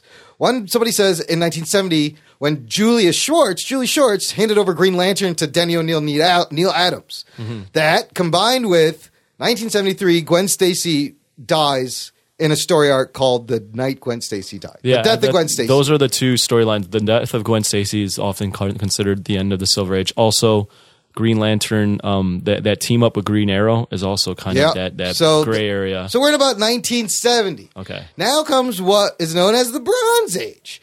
So what's tricky about this is there's no single event really that marks this, but a bunch of things that happened. Like we said, April, the issue of Green Lantern and Green Arrow with Danny O'Neill, Neil Adams, why- that those things ended one age and simultaneously started the other age. So that's quoted as the start of the Bronze Age because they focus on like his poverty and weird shit. Jack Kirby also leaves Marvel and joins DC around this time. That's also mentioned as a, a, the beginning of the Bronze Age. This also Bronze Age also basically coincided with the end of the careers of these veteran writers and artists, kind of leaving, and the new guys coming in or being promoted to higher positions in management at the mainstream publishers. So it's kind of like the end of uh, one guard and It was the changing of the card. Yeah, it was the Yeah. changing of the card. Uh, they scaled back some superhero publications. Also, they they reference a lot of new genres like horror and sword and sorcery books were also being created. Hmm. Another thing that starts the Bronze Age, and we touched on this briefly, is the creation of the direct market way to sell comic books. You know, bef- subscription. the, the stri- yeah, the distribution channels. It had changed from mass market newsstands to specialty comics book stores. What this allowed was smaller print publishers to get in the game, to get their books in the market. They couldn't do that when it was just the newsstands. It was too big. But now this led to more diverse books. so comic book stores now begin to emerge. Yeah, you- And, you, get uh, the direct market way. You know, you can send it directly to the comic book stores, and you can send smaller runs and be independent. Right. and it doesn't cost as much. Now, where the Bronze Age ended is up for debate. Like I mentioned, some people think it never ended. That it's That's technically still, still, the Bronze Age. going. Yeah, that's what I was gonna say. I feel like that that lumps in with like the '85, um, uh, y- you know, and even the '70s. I feel like they're almost the same. Like I don't think there's enough of a difference. Yeah, I it see was- more of a difference in the '90s than Yeah. anything Yeah, else. I would say so too. yeah, The it kind of 90s. comes back. Uh, but the this is demarked by the completion of Crisis on Infinite Earths. Right. by DC, which revised the company, canceled some lines, rebooted some lines. Also, Watchmen by Alan Moore and Dave Gibbons came out. Batman: The Dark Knight Returns by Frank Miller comes out. Do you think maybe the end of the Bronze Age would be considered when all these graphic novels start coming out, where they, they start going into this, where you can collect them? or maybe event Event because books. also for Marvel's side, they end the Bronze Age by with Secret Wars. Yeah, that's what I mean by the graphic novels, the- the event comics thing. Yeah, sort of thing. event crossover comics. stuff purely made just to sell a big, like a big, like a summer line of books. A little bit. This is again. You're right. This is also and leading into the modern dark age. They they reference the the speculative nature of the industry, where now people are buying to collect, but they're printing too much. right. So Yeah. it's kind of a it's a vague the modern dark age if it exists if you guys think it exists starts Yeah, about I that think I- time. in my opinion, I think that the modern age starts a lot later. Yeah, I think it does because uh, you, you still have at this point. Okay, this is where I, this is what I think, and uh, you can tell me if I'm an idiot, which I probably am. um, I think when the the driving force between buying comics is speculation, and then also the artist on the title Yeah. rather than the actual content of the book. Yeah. I think that's when you get to the dark age. Oh, okay. So you think it's more '90s, mid '90s? Yeah. I see what yeah, you're saying. because like at this point in time, they're still uh, going about their business doing comics the same way that they've always that's been doing. true. It's just it- Okay, yes, that there's a direct market now, but I don't think it changes inherently how they make comics. No. I think after the Secret Wars thing and all that other stuff, Yeah. where people start following John Byrne and they start following Neil Adams. That's a and they good start point. Following all of these artists that are named, and then all of a sudden you're like, okay, we need gimmicks and artists, and then uh, you know, trump up the artist. Let's let's trump up the artist. Let's like talk about how great the artist is, and then all of a sudden the books take a turn. Like now, all of a sudden the comics are not the same Yeah. as like I could get a 1988 X Men and it's still just as cool as a 19 like 80 X Men. Right. You know, it's like not that different. Right. Yeah, that makes sense. Uh, I So mean, I'm just yeah, thinking that's that- that's a good point. Uh, yeah, you know, you also it makes you think of like the rise of the anti-hero around this time, where you had like your Punisher, your Wolverine, your Wolverine. Daredevil, Miller's Daredevil. They were all gritty Batman, dark anti-heroes. I feel like that's its own almost. It's almost its own. Its own era. age. There's always I Yeah. think there's always been Yeah. anti-hero since Batman, but like, you know, I think that, that that's what changed for me.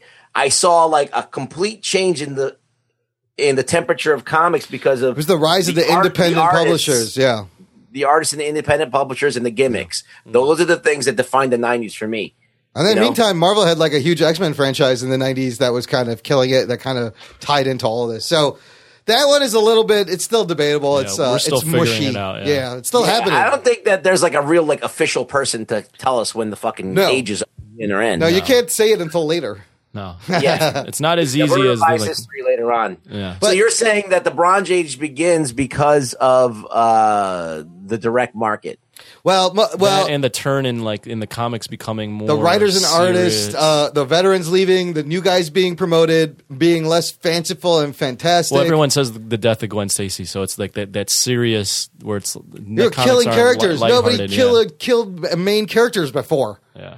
You were like, oh, this shit just got serious. This Right. ain't just cartoons anymore. Right. Yeah, and then you had like the Watchmen come out as like almost like a acknowledgement of Yep. that. Yep. Right. Yep. Right. Yeah. So yeah. that was like that was like, like the swan song of that era at least because well, as soon as you start lampooning it or start like doing a like uh I agree because an after analysis of it. yeah, because as soon as Dark Knight, Batman, Dark Knight Returns comes on, that's it. It's over because from here on out, everything's gonna be derivative of Watchmen, of Dark Knight, of and everything that came Watchmen out. was basically taking what that that Bronze Age feeling was Yeah. and distilling it into one graphic novel. yeah, he was like, here's like what it used to be to be superheroes, and here's what you know what it is now. And who knows what we're go- who knows where we're going from here? It's gonna. It seems cyclical. Like it goes back and forth. Yeah. You're right. It's It's, re- it goes from rebellion We to, do like- all show on this. I like, know. it's like fashion. Fuck off. We've been talking for five hours. Now, if you're still with us, listener, Let's wrap the let's shit up. wrap this shit up. Um, yeah, your pubes are now gray. we should mention a place to hang your cape real that's, quick. That's and then the we're out. website we're on. Yeah. Um, a place to hang your cape. and they have great articles. Yes. ap2hyc.com. It's AP, the number two, HYC.com. yes. And they have really insightful articles. Great. Uh, they have an article about the Fantastic Four. Yeah. it's really good. Uh, I have to see that movie, and we're gonna talk about it. but yeah, they give like comic books a second look and go back a lot and of independent stuff too. independent. It's very unique. Independent reviews. Check it out, ap2hyc.com, and you will see us there and our friends uh, Geek Course, which Mm-hmm. is also another good podcast. if you want to give us some feedback, Hey, if you found yourself yelling at the show or trying to chime into the conversation when it's just a recording and we can't hear you, this is what you do. Pull out your phone, record a little audio memo, and send it to us. You could do it right from the podcast show notes.